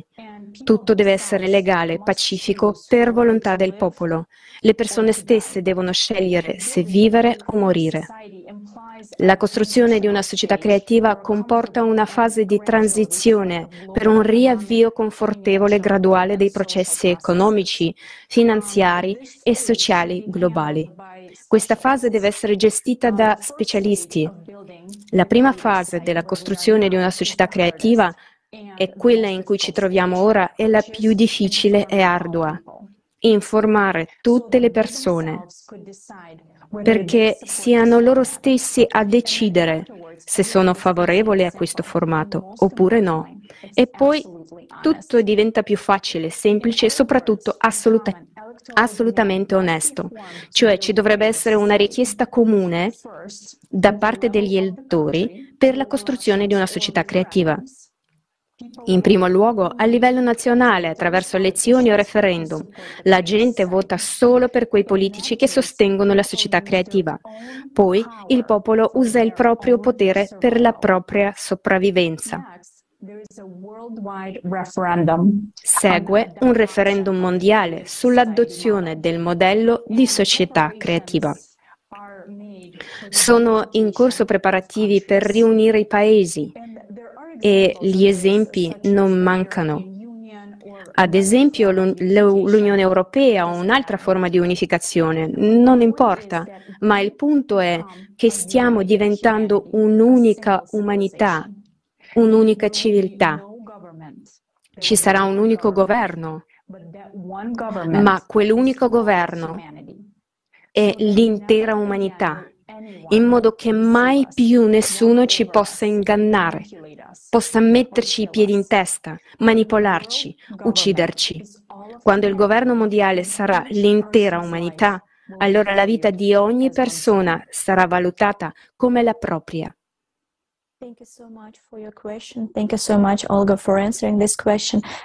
Grazie per la vostra domanda, grazie per la risposta. E supporto tecnico, siamo pronti per la prossima domanda. Salve, grazie mille per la vostra relazione e per il vostro lavoro. Grazie per tutto quello che avete detto sul clima. Io vengo dal Pakistan. Il nostro paese ha vissuto un vero e proprio orrore quest'anno un'enorme alluvione. Posso confermare che il collasso climatico non è lì da qualche parte. Sta già accadendo. Questo è il caos. Non può andare avanti così. Deve essere risolto. Nella parte della relazione che tratta il tema climatico si faceva un parallelo tra la Terra e Marte. Si diceva cioè che la Terra sarebbe diventata come Marte. Cosa c'entra questo con la Terra e Marte? Perché fate questo parallelo? Grazie.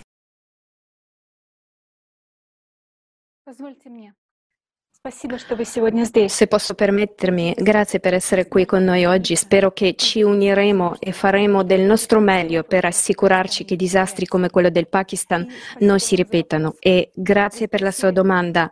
Ci ha chiesto perché stiamo facendo un parallelo con Marte. Il fatto è che, secondo gli studi di telerilevamento, su Marte c'erano fiumi, mari e un'atmosfera molto densa. Il colore rosso delle rocce su Marte lo indica. La superficie di Marte è costituita per lo più da basalto, di solito è nero, ma su Marte i basalti sono ricoperti di ossido di ferro, in altre parole di ruggine, che è ciò che conferisce al pianeta la sua caratteristica tonalità rossa. Doveva esserci un'atmosfera ossigenata molto densa per ossidare tutta quella lava basaltica, ma ora non c'è più. Avete mai pensato perché l'intero pianeta è coperto di lava basaltica ossidata? Perché ci sono state così tante eruzioni? Marte è un pianeta morto durante un ciclo di cataclismi. Ora non ha praticamente alcun campo magnetico, è un campo gravitazionale molto debole e l'atmosfera è spazzata via dal vento solare. Come già sapete, il nucleo di Marte è praticamente inattivo. C'è stato un impatto idraulico all'interno del pianeta e quando i gas volatili sono usciti dal magma durante le eruzioni hanno ossidato i metalli dei basalti. Ora ci rendiamo conto che sulla Terra avvengono gli stessi processi su Marte. A causa dei processi nel nucleo terrestre, del suo spostamento e della sua destabilizzazione, la rotazione del pianeta sta accelerando, aumentando la forza centrifuga. Questo spinge il magma delle profondità più vicino alla crosta e il magma inizia a bollire durante la risalita.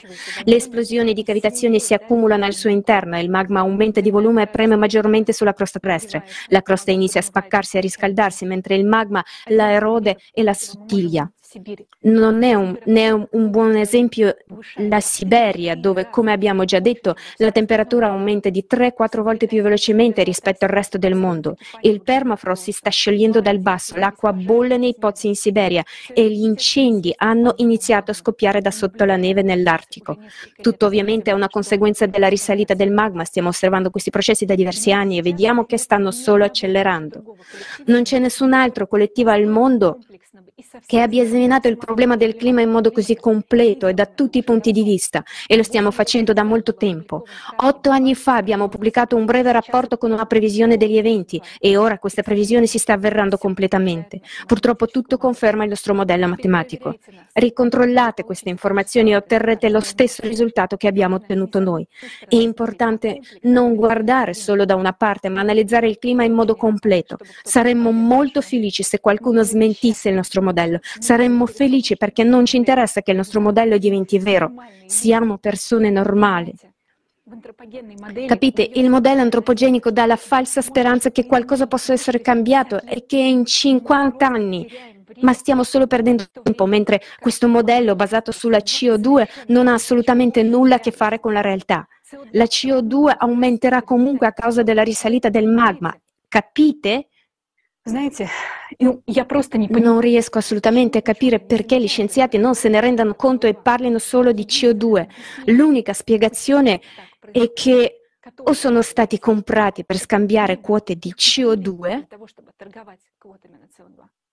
oppure hanno molta paura perché non vedono soluzioni. Ma noi abbiamo una soluzione, abbiamo già delle basi, abbiamo una comprensione, ma non saremo in grado di fermare la destabilizzazione del nucleo da soli. Abbiamo bisogno di un gran numero di persone intelligenti per affrontare questa sfida. Se avessimo anche solo il minimo dubbio che sia possibile, ora vivremmo questa vita in modo diverso. Ci godremmo ogni alba e tramonto, ogni respiro. Staremmo con i nostri cari ogni secondo ma siamo sicuri che c'è una via d'uscita. Per tutto questo tempo stiamo cercando di raggiungere attivamente l'umanità, ma ci troviamo di fronte a un'enorme inerzia delle persone. Non avrei mai pensato che sarebbe stato così difficile salvare l'umanità incontriamo un numero enorme di persone inerti che non sanno quanto tempo rimane e quindi non hanno fretta. Per questo è fondamentale far arrivare le informazioni sulla progressione di tutti questi processi a loro, a ogni singola persona sul pianeta. Questo è l'unico modo, altrimenti non avremo il tempo di fare nulla. Ecco perché il progetto Società Creativa è stato creato due anni e mezzo fa per portare queste informazioni alle persone, ma è impossibile raggiungere miliardi di persone senza l'aiuto dei mass media. Per questo ci rivolgiamo a tutte le persone che vogliono vivere, che vogliono che i loro nipoti e pronipoti vivano. Non possiamo fermare questo processo climatico da soli e non possiamo nemmeno raggiungere tutti. Non ha senso affidarsi ai politici per trovare un accordo e fare qualcosa. Abbiamo bisogno che le persone stesse iniziano a parlare. Questa è l'unica opportunità che abbiamo ora. Abbiamo la possibilità di lasciare un pianeta morto come Marte, ma abbiamo anche la possibilità di salvare il pianeta. Sapete cosa mi preoccupa di più? La fossa delle Marianne. Ricordate che prima abbiamo detto che si prevede un terremoto di magnitudo 10 vicino alla fossa delle Marianne. Diversi gruppi indipendenti di sismologi hanno fatto questa previsione. Il Nankai Tru in Giappone subirà questo terremoto nei prossimi 5-10 anni.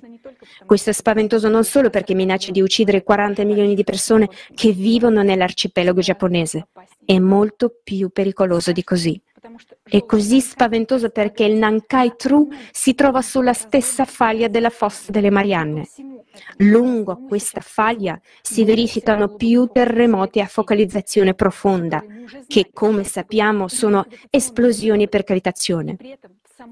L'attività sismica più intensa si sta verificando proprio nella fossa delle Marianne. Nel 2017 nella fossa delle Marianne si sono verificati più di 2000 terremoti in un solo semestre. In seguito le informazioni sulla sismicità del luogo sono state nascoste.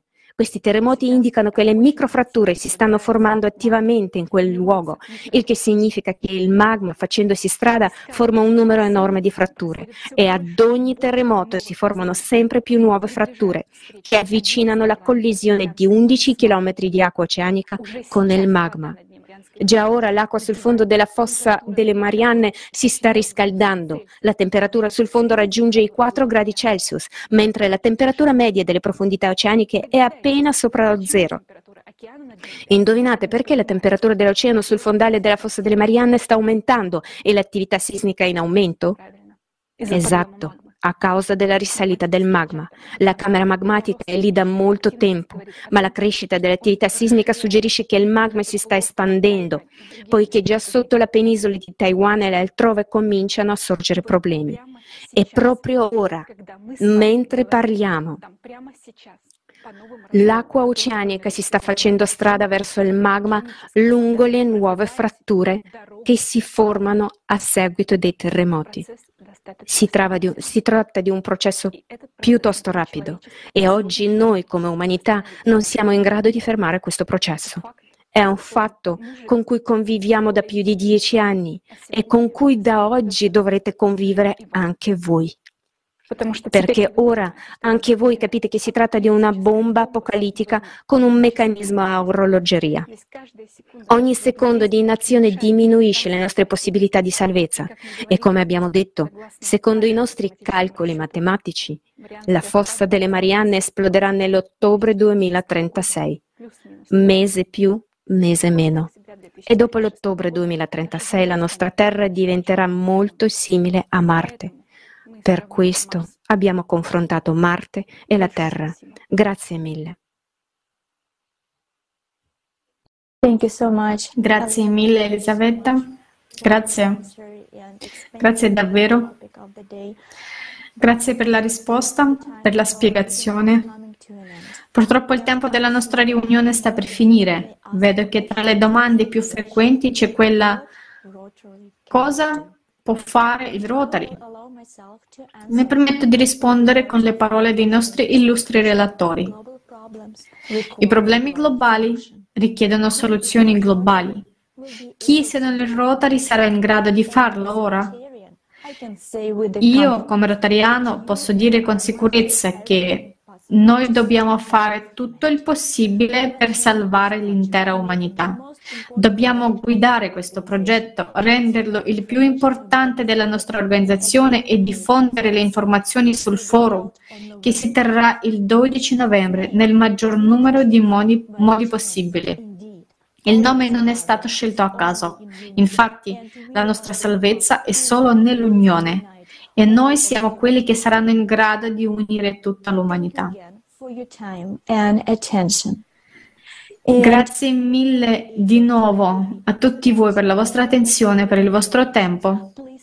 Saremo lieti, saremo lieti di rispondere a qualsiasi altra domanda inviandola a uno degli indirizzi email visualizzati sullo schermo. Vorrei cogliere l'occasione per ringraziare tutti gli sponsor che hanno contribuito all'accoglienza e all'invito dei colleghi rotariani. Grazie ancora per il vostro aiuto e il vostro servizio all'umanità. Oggi abbiamo avuto con noi migliaia di rotariani provenienti da tutto il mondo. E ora vorrei lasciare la parola, parola finale a Manoj Barrot, presidente del club di sponsorizzazione Emory Druid Hills.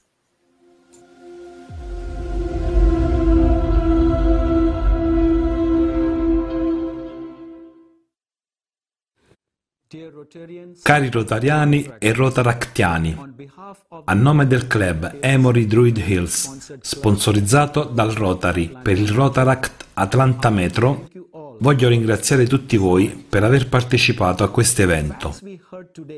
I fatti che abbiamo ascoltato oggi sono fondamentali per comprendere la gravità della situazione in cui si trova il mondo intero. Siamo di fronte a una minaccia globale il futuro dell'umanità dipende da noi. Ricordiamo ancora una volta il nostro motto che è servire al di sopra di ogni interesse personale. È il momento migliore per comprendere queste parole, adattarsi e applicarsi di conseguenza. Il mondo ha bisogno del meglio del meglio dei rotariani. Abbiamo bisogno di veri eroi, non di personaggi hollywoodiani. E grazie a Dio noi rotariani abbiamo l'un l'altro, perché in realtà il Rotary è il consolidamento delle persone migliori tra le migliori. E il nostro ruolo nel destino dell'umanità è il più grande, che è quello di salvare il mondo. Il nostro incontro di oggi non è un caso, È un'opportunità per tutti gli abitanti del pianeta. È un nostro dovere. E nessuno salverà questo pianeta all'infuori di noi. Grazie.